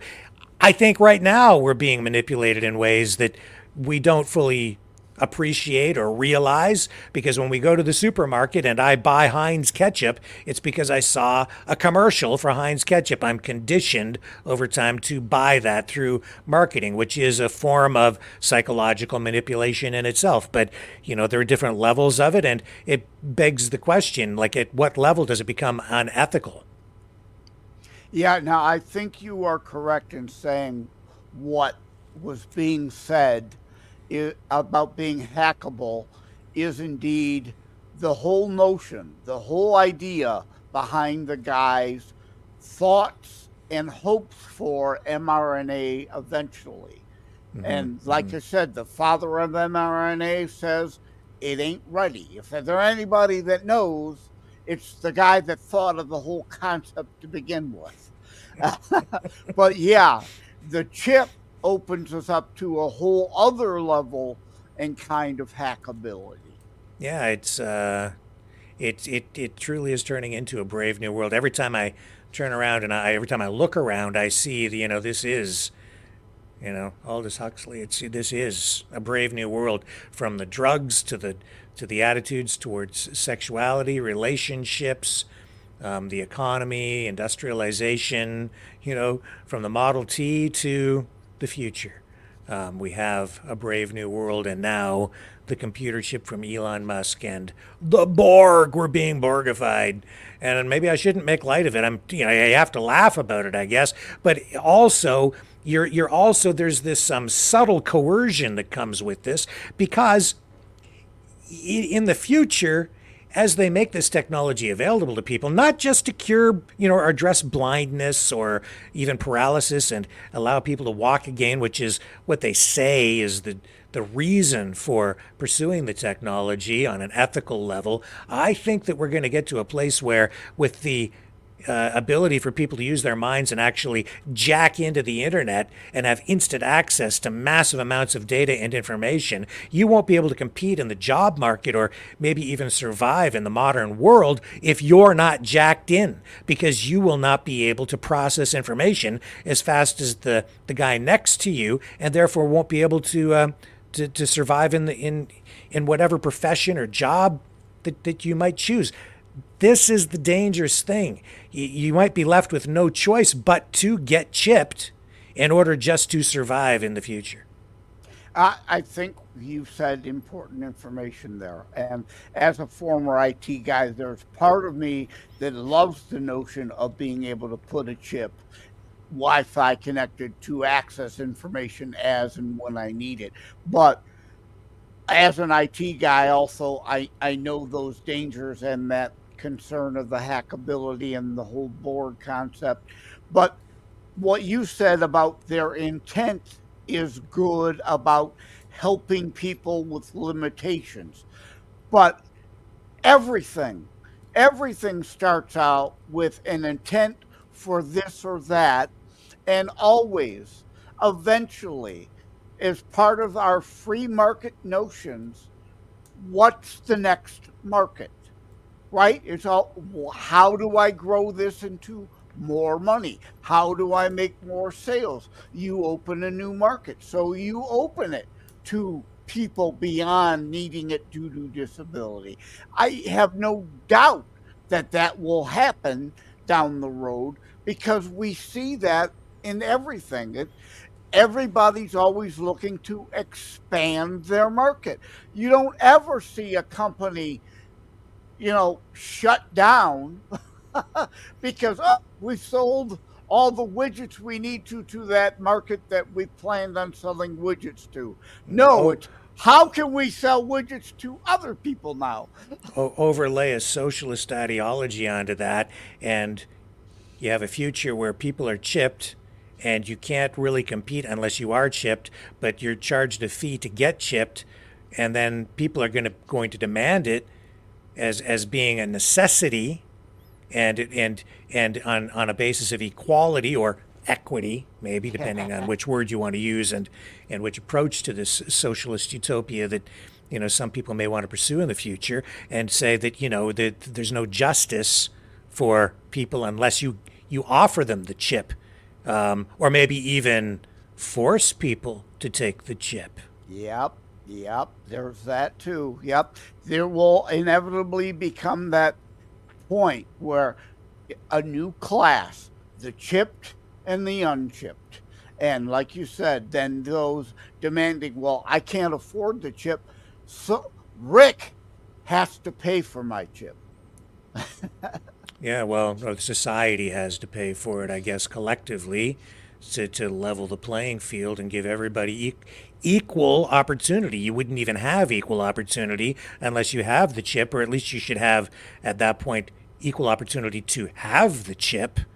And what scenario might you envision, Joseph, where the chip becomes mandatory in some way, where you are required to have the chip? And then maybe it's not even a matter of choice, because maybe through societal pressures and government mandates, perhaps, people are chipped at birth without their consent, with their parents say um, saying whether they get chipped or not, in the same way that they might choose or not choose circumcision.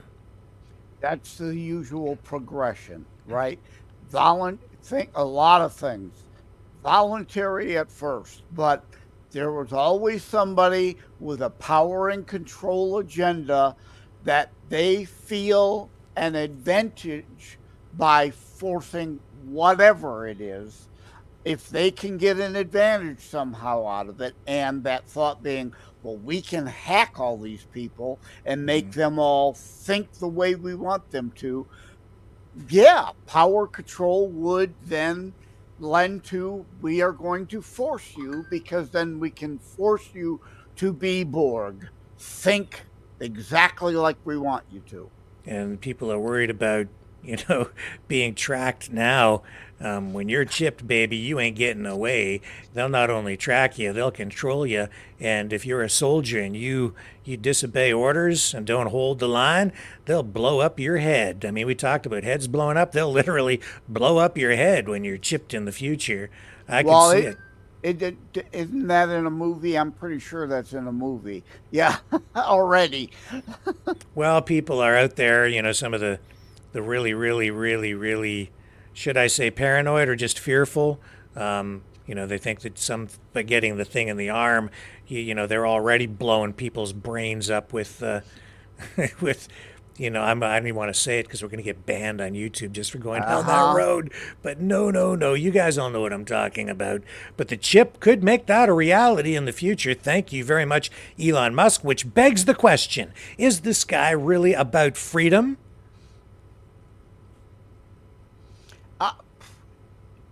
In some cases, yes. And he's not a conservative. He's not a Republican uh, by any means. He's definitely a capitalist, though. He's willing to exploit the green agenda to line his his Tesla pockets, right? So uh, uh, why wouldn't he, you know, provide anything else for whatever other reason, even if evil? If it lines his pockets more also. I mean, if he were being honest about Tesla's, oh, I really truly believe in this agenda. I'm not going to take any government handouts to achieve this. No, he's not doing that. He's going to take the money. Well, well, Joseph, you know what? It's just about that time of night. Now, I, I you're not going to be able to hear the phone system, and I need to. I have a new phone system, and I need to test it tonight. Uh, just you know, a couple of quick calls from people so that I can make sure the thing is working. We're not going to dig deep into the call-in session tonight. Um, you're welcome to stick around, but I'd have to double speak. I'm going to have to double speak the um, the stuff because you won't be able to hear the way the system is set up because you're not cooked into the audio. But uh, here we go. Okay, folks, give me just a second. I'm going to run a promo, um, and then I'm going to show you the new phone So- number to call So tonight. I'll, I'll bow out. And You're gonna bow out? Okay. Let let the callers call in and badmouth me if they like. Yes. That's okay. They do it to me all the time. So we're, I'm in good company. Thank Take- you, sir. Take care, brother. Have a good one. Thank you, Joseph. Okay, and there's Joseph M. Lenard, author of Terror Strikes. You can find his book online at Amazon. Go check it out. Go buy his book. And uh, yeah, let me take a quick break. I'm going to get this new phone thing set up, and we'll see if it actually works. Stick with me. Um, and I'd really like tonight somebody new call in. All right, see if we can get somebody, a couple of new people. I need at least two people to call so I can check the call queue system, and uh, and can we let's try and get some new voices on the line, or maybe if you haven't called in for a while, call in. All right, let me. Uh, I'll put the number up momentarily. Get ready. Get your get your dialing finger ready. Get it worked out. Stretch it. All set. Pretty close. All right, let's do it. And don't eat those crickets. We are Mavericks. We say no to the Trudeau and Biden New World Order. And to bugs. Because bugs are creepy and gross. And people should not eat bugs. Maverick News. The world is watching.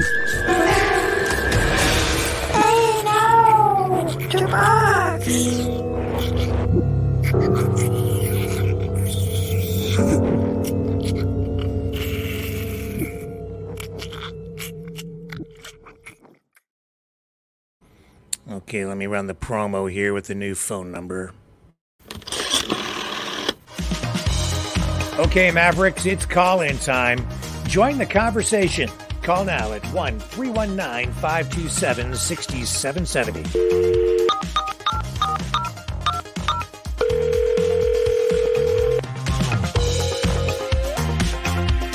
That's 1 319 527 6770. Ignore that. It's already not working. The test mode doesn't work at this time of night. I'm finding out because it's prime time.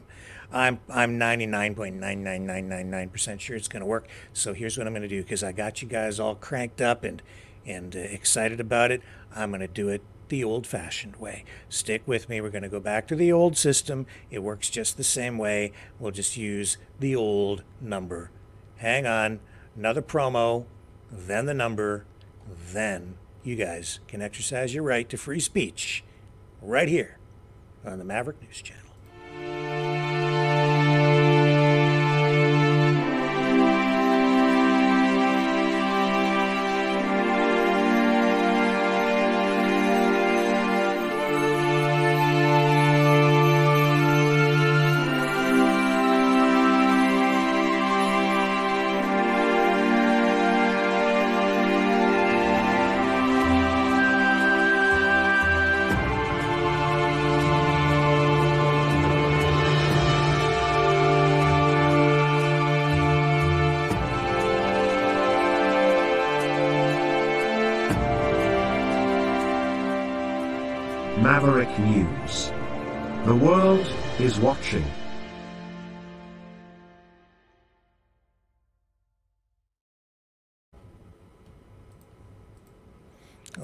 Punching punching the numbers. Phone lines are open.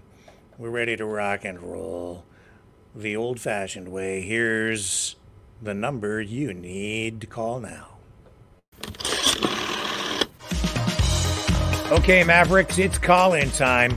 Join the conversation at 1 902 200 4222.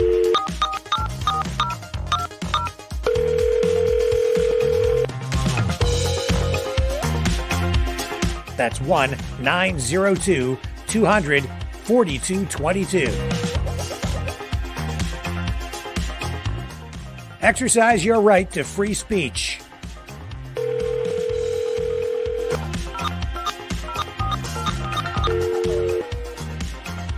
Call 1 902 200 4222.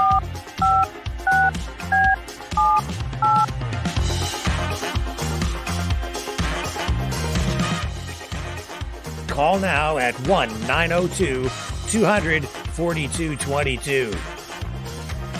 Maverick News. Call now. The world is watching and listening to you.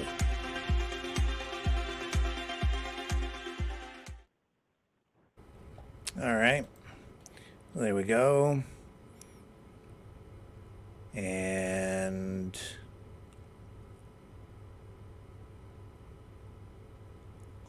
just waiting for some calls to pile up here. Hang on just a moment. Okay, let's go to our first caller of the night. I hear you, boy. Hello. Hello, John. How are you tonight, sir? I hear. Hang on a sec. I'm I'm lost here. Hang on. I hit something on my iPad and it's all gone funny. Okay, back to normal. Uh, anybody seen Joe? Joe who? Joe Biden. Um, I don't think he's campaigning. Uh, I don't. You know what? I, I think something's up. I think they're gonna get him out. I don't know. Uh, I think so. I heard. Yeah. I heard they're going to get him out. He, Some people are uh, saying that. he needs one of those uh, Elon Musk chip in his head. You know, he's, he's got Alzheimer. Yeah, he's uh, he's not all there. Did you see that jo- Donald Trump started talking about uh, acknowledged? I think it was about six people on a short list for a running mate. Did you see that, John? For a what? For his running mate. he, he was asked in an interview. For what? Oh, oh yeah. I heard. I heard something about that. Yeah, um, I didn't read it though. I I seen the headlines, but I didn't read it. I've got the list here someplace. I know that DeSantis was one. Vivek Ramaswamy was mentioned. Um, he gave the nod to Tulsi Gabbard. This is just off the top of my head. Um, oh, um, Tim Scott was another one. Who else was there? There was uh Those are the main ones. Any thoughts on that? Who do you think uh, who do you Oh, yeah. favor? Who do you who do you think he'll pick? Any predictions? Uh, well, you know, I I don't like Trump, but I like DeSantis. I like DeSantis. I like uh, that other guy, uh, Kennedy. Kennedy, I like. Yeah, he's not on the short list that was mentioned anyway. I, I what what Trump did to me, I voted for him. I supported him. I followed him. I worshipped him. What he did last time to me, I don't forgive. Okay, he this warp speed, and he never took the vaccine, but he wanted everybody else to take it because he was raking in piles of money. Did he not Trump's did- all about money. did- never trust a billionaire. Did, did he did he not uh I thought he got jabbed, no? Nope. No, he took that other one there. He went. He. I remember him going to the hospital when he had it. He was in there for like five days, and he got intervectum, whatever it's called. Mm, Um, That's what he got. No, he didn't get. He got. Uh, yeah, he got the uh, the medication when he got when he got COVID. Uh, intervectum, whatever it's called. Yeah, not ivermectin. That wasn't what he got. He got. It was. Oh, I'm sorry, I can't remember it off the top of my head. They. I think they stopped using it. Actually, I don't think they use it much now, if at all. Why? Because it worked. Probably. Yeah. Yeah. There, I think there was he some. came out. He came out. He goes, "I feel like a million bucks," but he never got the vaccine. Uh, Trudeau never got the vaccine. Well, yeah, yeah. He, I, I, well, he, I saw him get vaccinated several times. Oh, yeah. You ever seen someone give a vaccine with one hand? Okay, John. Doctors- Uh, okay, okay, okay, okay, okay. We all know, we know, but we can't talk about it here on YouTube. yeah, You're going to go get us banned. Okay. Yeah, yeah, Yeah. yeah. But anyhow, anyhow. Well, it's right here. I've, I'm looking at a story from December 20th, 2021, and Donald Trump says he got the COVID 19 booster shot. This is December 20th, 2021. And there are many, many stories, and he, he announced it at a speech. So, yes, I was correct. I did remember. I'm, I'm getting old, and I'm not, but I'm not quite Joe Biden. My memory didn't quite fail me on that.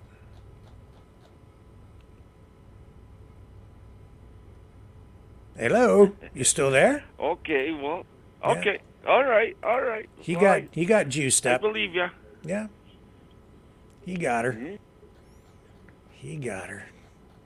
What well, else? my is mistake then. I thought he didn't, but Yeah, we got you know we got a big uh I, I like Trump. Yeah. I, I like Trump, but he's got a lot of targets on him. That's the problem, man. Oh, that's for sure. Yeah, that's for sure. He's got a lot of targets on What are him. you gonna do, John, when they ban And, Pornhub? uh, what are you gonna do? What what what are what Pornhub. I don't look at Pornhub. oh I what got are a chip what in what my are head. I people gonna do I've- when they got it can't get laid out in my Pornhub? head. What? I got a chip in my head. I, I, I can just. I, I got a good imagination. Real good imagination. When that goes, uh, then I'll be. Uh, then, then then we're in trouble, eh? Yeah. yeah, Yeah, know, because they're the new censorship imagination stuff in your head's the best. Imagination is the well, you know, there's something to be said for that. The old movies, you know, they had the censorship code, and you know, sometimes, you know, it, it there's an argument argument to be made that uh, a little bit of uh, modesty and a little bit of uh, uh,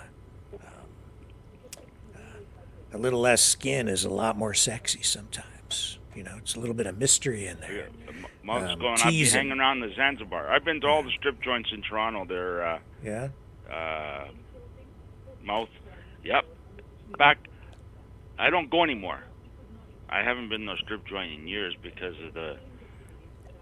I don't like it no more. But back when I was young, oh Yeah. Christ, Markham.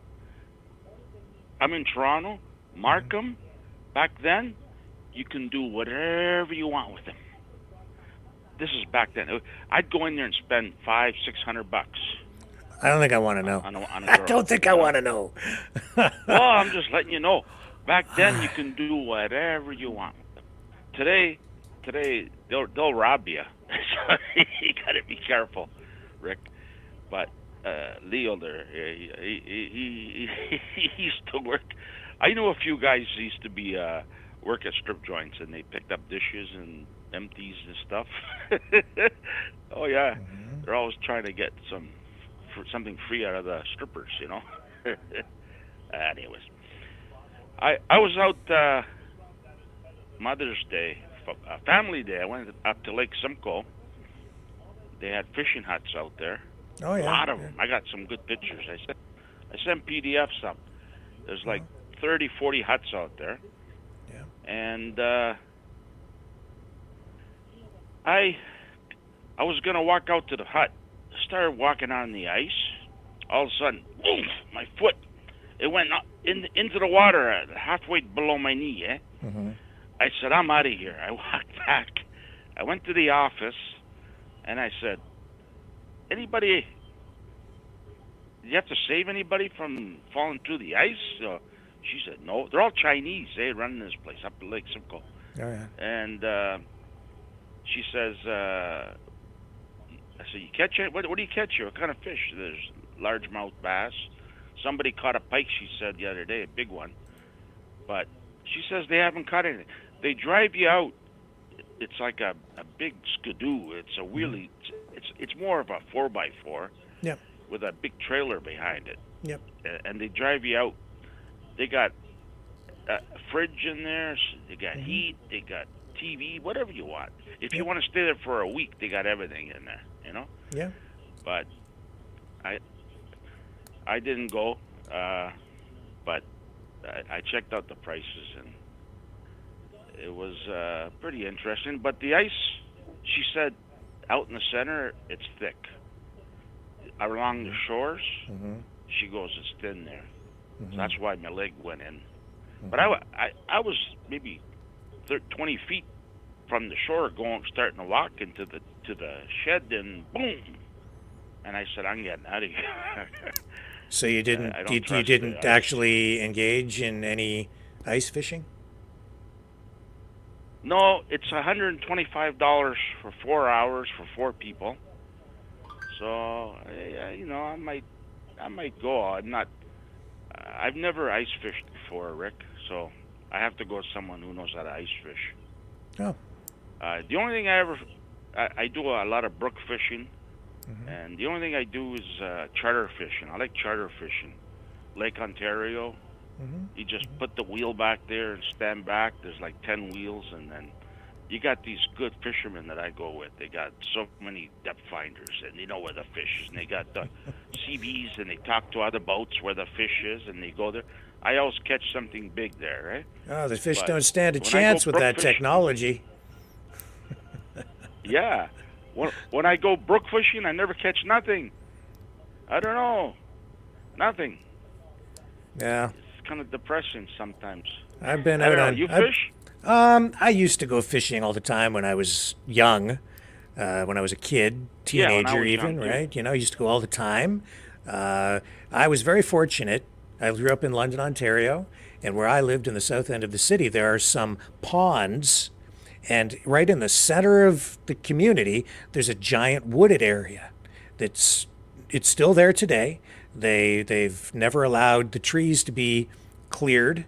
Um, and so when I was a kid, uh, I didn't live far from that. So we used to take a canoe and we, we made up a, a big wheel for it so we could roll this canoe down the road and, and over way, you know, down down the lane and then over into this wooded area and then we we roll the canoe down these paths all through the woods and we get to these ponds and we'd put the canoe out and we'd go fishing. We did that many summers. And, and, and so I'd go back there and catch smallmouth bass um, back in these ponds. And that was, that was great fun. And I was so fortunate to, to grow up and be able to do that kind of thing right in the middle of a city. So pretty unusual. Yeah. Yeah, that uh, I guess where you are, it's probably good fishing up there. Yeah, right here, Water here is awful right here in um, in where I live, we have Mitchell's Bay, and and it's, some people say it's the best fishing, uh, best freshwater fishing in the world. It's a very shallow bay as part of the Great Lakes system, and there was a gentleman that lived up there that I met once, and being in television, it was a special meeting for me because his name was Red Fisher, and he lived up there, and he had a tele he had he had a television show, um, and he he was the Red Fisher show, and he had Scuttlebutt Lodge, and he you, when I was a kid, he'd be on TV, you know, spinning old fish tales, right? with his friends. And that was the whole show on, I think it was on Sundays.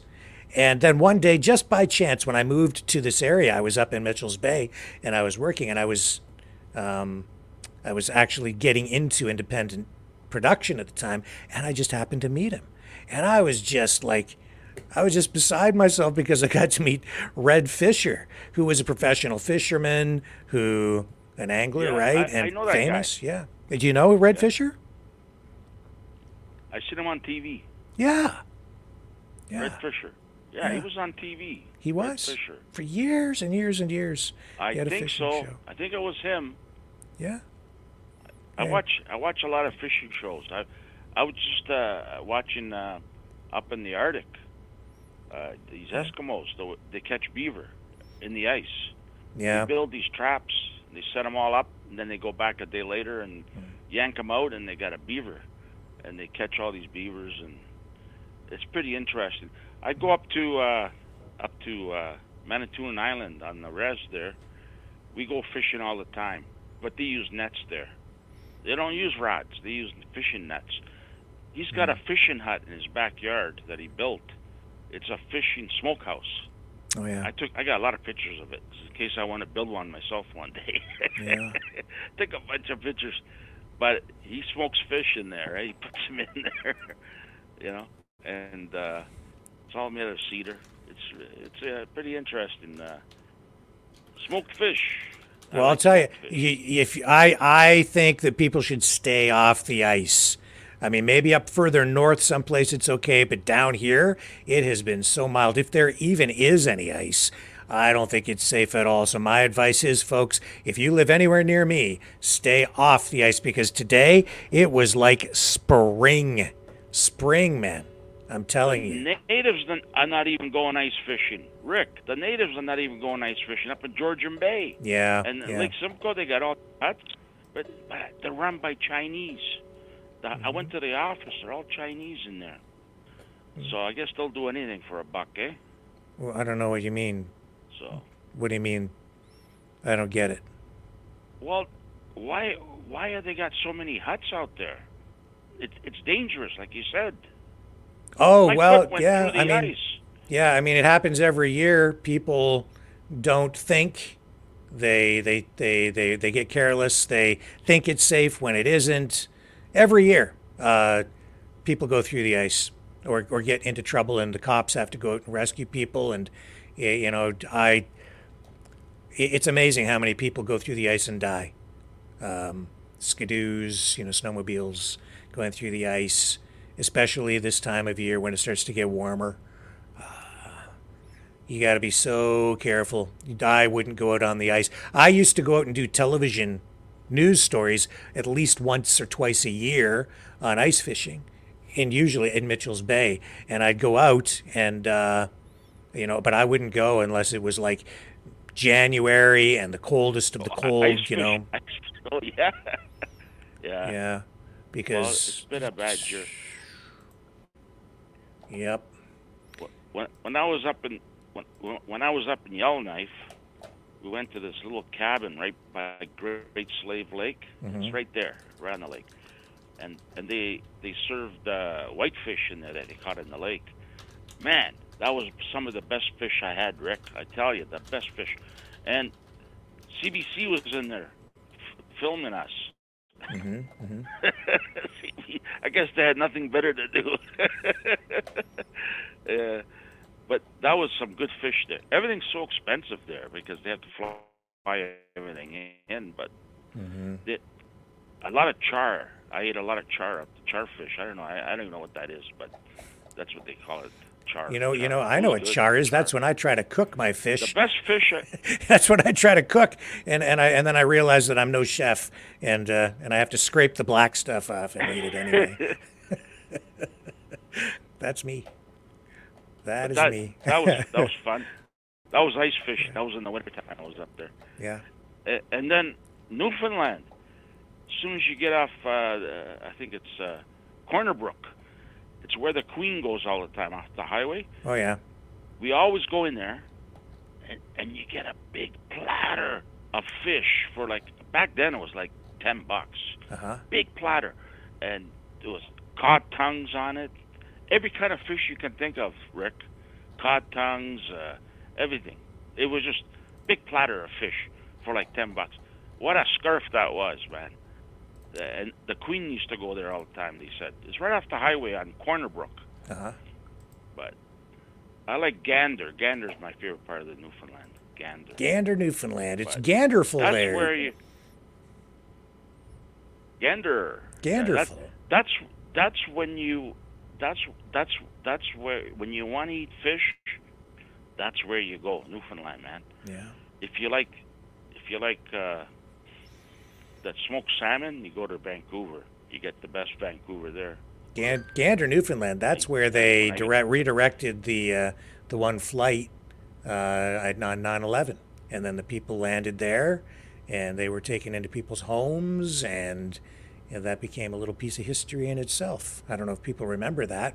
That's where that Ganderful uh, word came from, because people said that Gander, Newfoundland was Very friendly, those people. Yes, they are. Yeah. That, those Newfies are very friendly people. Man, they all got big hearts. They but do. Just after 12 o'clock in a bar, get out because there's always fights. I'm telling you, after 12 o'clock, get out of there. Oh man, I've, I've never seen. There's always a fight there. Always a fight after 12 o'clock. That's hilarious. you know, I get on the plane at seven in the morning, and they're ordering they're ordering shots and beers. Oh man. I'm serious. Those Newfies, man, they they drink you under the table. They like to drink, man. But they got big hearts, man. Those people. I I, I love Newfoundland. Yeah. You know, it's a good place. Yeah, I haven't I haven't been there, but I've met many people from Newfoundland, and they every one of them has been extremely friendly. Um, you know, some of the friendliest people I've met. The other place where I found people to be extremely friendly is Tennessee. Yeah. Tennessee Of is a all the nice places I've been, and I've I've, been, been there, not that I've been all you know super world traveler or anything, but I was just blown away by how nice. friendly the I- people were in Tennessee. I've never been there, but I like to go there. Yeah, Yeah, I like to go to Tennessee. my goodness, the people there. I, Yeah. the only place I've been in the states is uh, Newfoundland. I mean, uh, Vegas, all over Vegas, and North Dakota, and Buffalo. That's about it, Rick. Yeah. Uh, I don't get out too much. Uh, but Canada, well, I was working for Walmart, so that's why I uh, been every every every town I went to, every city in in in uh, Canada. I was looking for a strip joint. I wanted to check out the strip joint, and nobody Well, wanted to go with me. I, I was working with all these old You're geezers. so you are a man of myself. culture, So sir. I took a cab. you are you are a man of high culture. Yeah. Yeah. I've been to every strip joint in Canada, you can say.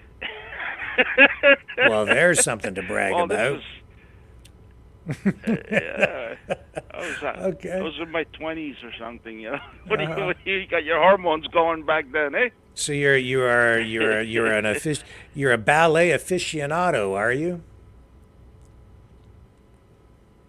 Uh, You like the ballet? Back then, yeah. I you like know. the ballet? ballet. I the don't ballet. get it. The strip clubs, dancers, ballet. It's it, it, it's okay. It's oh, right. that kind of ballet. Yeah, yeah. yeah, Yeah, that's that's what I was getting yeah, at. Yeah, yeah, Yeah. yeah. But it, it, all of Canada, the, it wasn't like Markham here. When here in Markham, back Mhm. then, oh my God, I'm telling you, you can do whatever you want with them. But out out there, nah, it's just just look. You know, they, they have to have one piece of clothing on everywhere.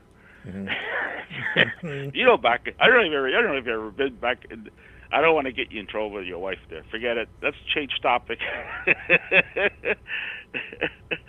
it's like it's like I was gonna say, Rick. If some woman came up to you and offered you two million dollars to have a one night fling with her, would you like? Would your wife let you do it? I don't want to go there, Rick. I was I was in McDonald's last week. I I wanted to try those new rib rib uh, rib burgers. What are they called? Rib McRib. Do they have? Are they back? I haven't Uh, been to McDonald's was in so long. I I couldn't tell you. It was okay, but uh, it was seven fifty for, a, and I said, no freaking way. I'm paying seven fifty for another one, and they don't even fill you up, eh? Uh-huh. So I went to the can to wash my hands before. Yeah. There's a kid in the mirror there squeezing pimples. Right Okay. in the- mirror, and I go. Well, how dare I, he? I was gonna say something, but he was bigger than me. He was bigger than me. He was like six foot 2 Uh-huh. squeezing pimples. I was gonna say something to him, and I said, uh, "I better not." That's it's disgusting, man. He's squeezing pimples, squirting in the mirror. You know what I mean? Oh, nice. Up there squeezing. Yeah. so I, I never had Ah. pimples when I was a kid, but. and, then, and then I, I, I went to eat my rib, and all I kept thinking is, fucking guy squeezing pimples in the fight. I go, oh my, I don't know if I'm going to enjoy this. You know, my my but mind, I ate it. My it my was- mind is fading. Did you tell me who you thought that? Who did you think was going to be Trump's running mate? Did you make a prediction? I don't remember. I like DeSantis, but I don't think he's going to do it Mm-hmm. because it, anything anything Trump touches turns into a shit show. They're going to be. He's got like a hundred targets on him. Everybody's out to get him, man. Like if I was him, Mm-hmm. I would just hang up the gloves. You were there. You've been in the White House. You can say you were president. Enjoy the rest of your life, because l- w- listen, if you had that kind of money, Rick, would would you? And you had all those targets on your back. Would you take that job? Man, he must have. I don't know what's wrong with the guy. Um, everybody's after him. Yeah. I like Trump. I think he's, you know, I think he did a great job. Last the Mhm. last president, Mm-hmm. he did a great job. But with all those targets on your back, and and you got all that kind of money, all the assets, golf courses everywhere, the Mhm. guy's got it made in the shape. Why do you want to go go through this? The guy might get shot. Yeah. You know that? Well, anybody who is president might get up- shot. They all take that risk. Well, I don't know about Biden. Biden there, Biden there. I think he needs a chip in his head for sure. But that guy, he, he's uh, Even Reagan got shot. he's got bad case of dementia. Do you remember Reagan Huh? getting shot? Reagan got shot. Ronald Reagan was shot. That's another one. Yeah, but why? Why? Why did he get shot? Because he was a conservative, or because yeah, because the guy's nuts, basically. yeah. What can I say? I, you know, I talk a lot of politics with Americans, hmm and most of them, they hate Trump. Really, they hate it so. And if you talk about Trump anyway, that you like, they, it's like Make sure you speak into the mic there, John. You're you're, you're I off mic and the audio is real low, and and and it's getting late too. So um, why don't I throw it over to you to kind of give me a, Thanks, final thought? I was going to go outside and check out the weather. Oh yeah, yeah, yeah. Well, it is very mild today. It's, it's a beautiful day. now? So yeah, more or less. Just give me a final thought, sir. Yeah. Wrap it up for me. Well, today is breakup day for everybody. National breakup day today. if anybody cares. I didn't know that. Nah, that's not a good thought. Yeah, it's true. Yeah, so today's today's National Breakup Day. So uh, I don't know if people are breaking up though. I don't follow that stuff. It's Well, like, they say breaking up is hard to do. but we uh, uh, Yeah, we we're not breaking up. We're going to do this again tomorrow, and and I'm looking forward to it. So, with that being said, thank you, John, for calling in. We're going to wrap it up for the night, my friend. All right. okay, Rick. Nice talking to you. All right. Uh, have a good evening. Yeah, you All right, too. bye. All right. See ya. And let me just I just have to click a button here. And there we go. And it is time to wrap up the show. Thank you, everybody, for spending the time here again tonight. It's been a privilege as always. Thank you to Kevin Michelizzi for popping in twice tonight.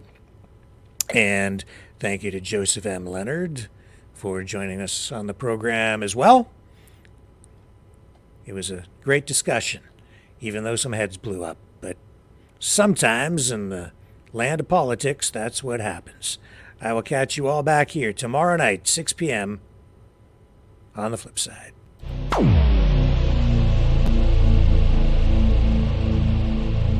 This has been a Maverick Multimedia production.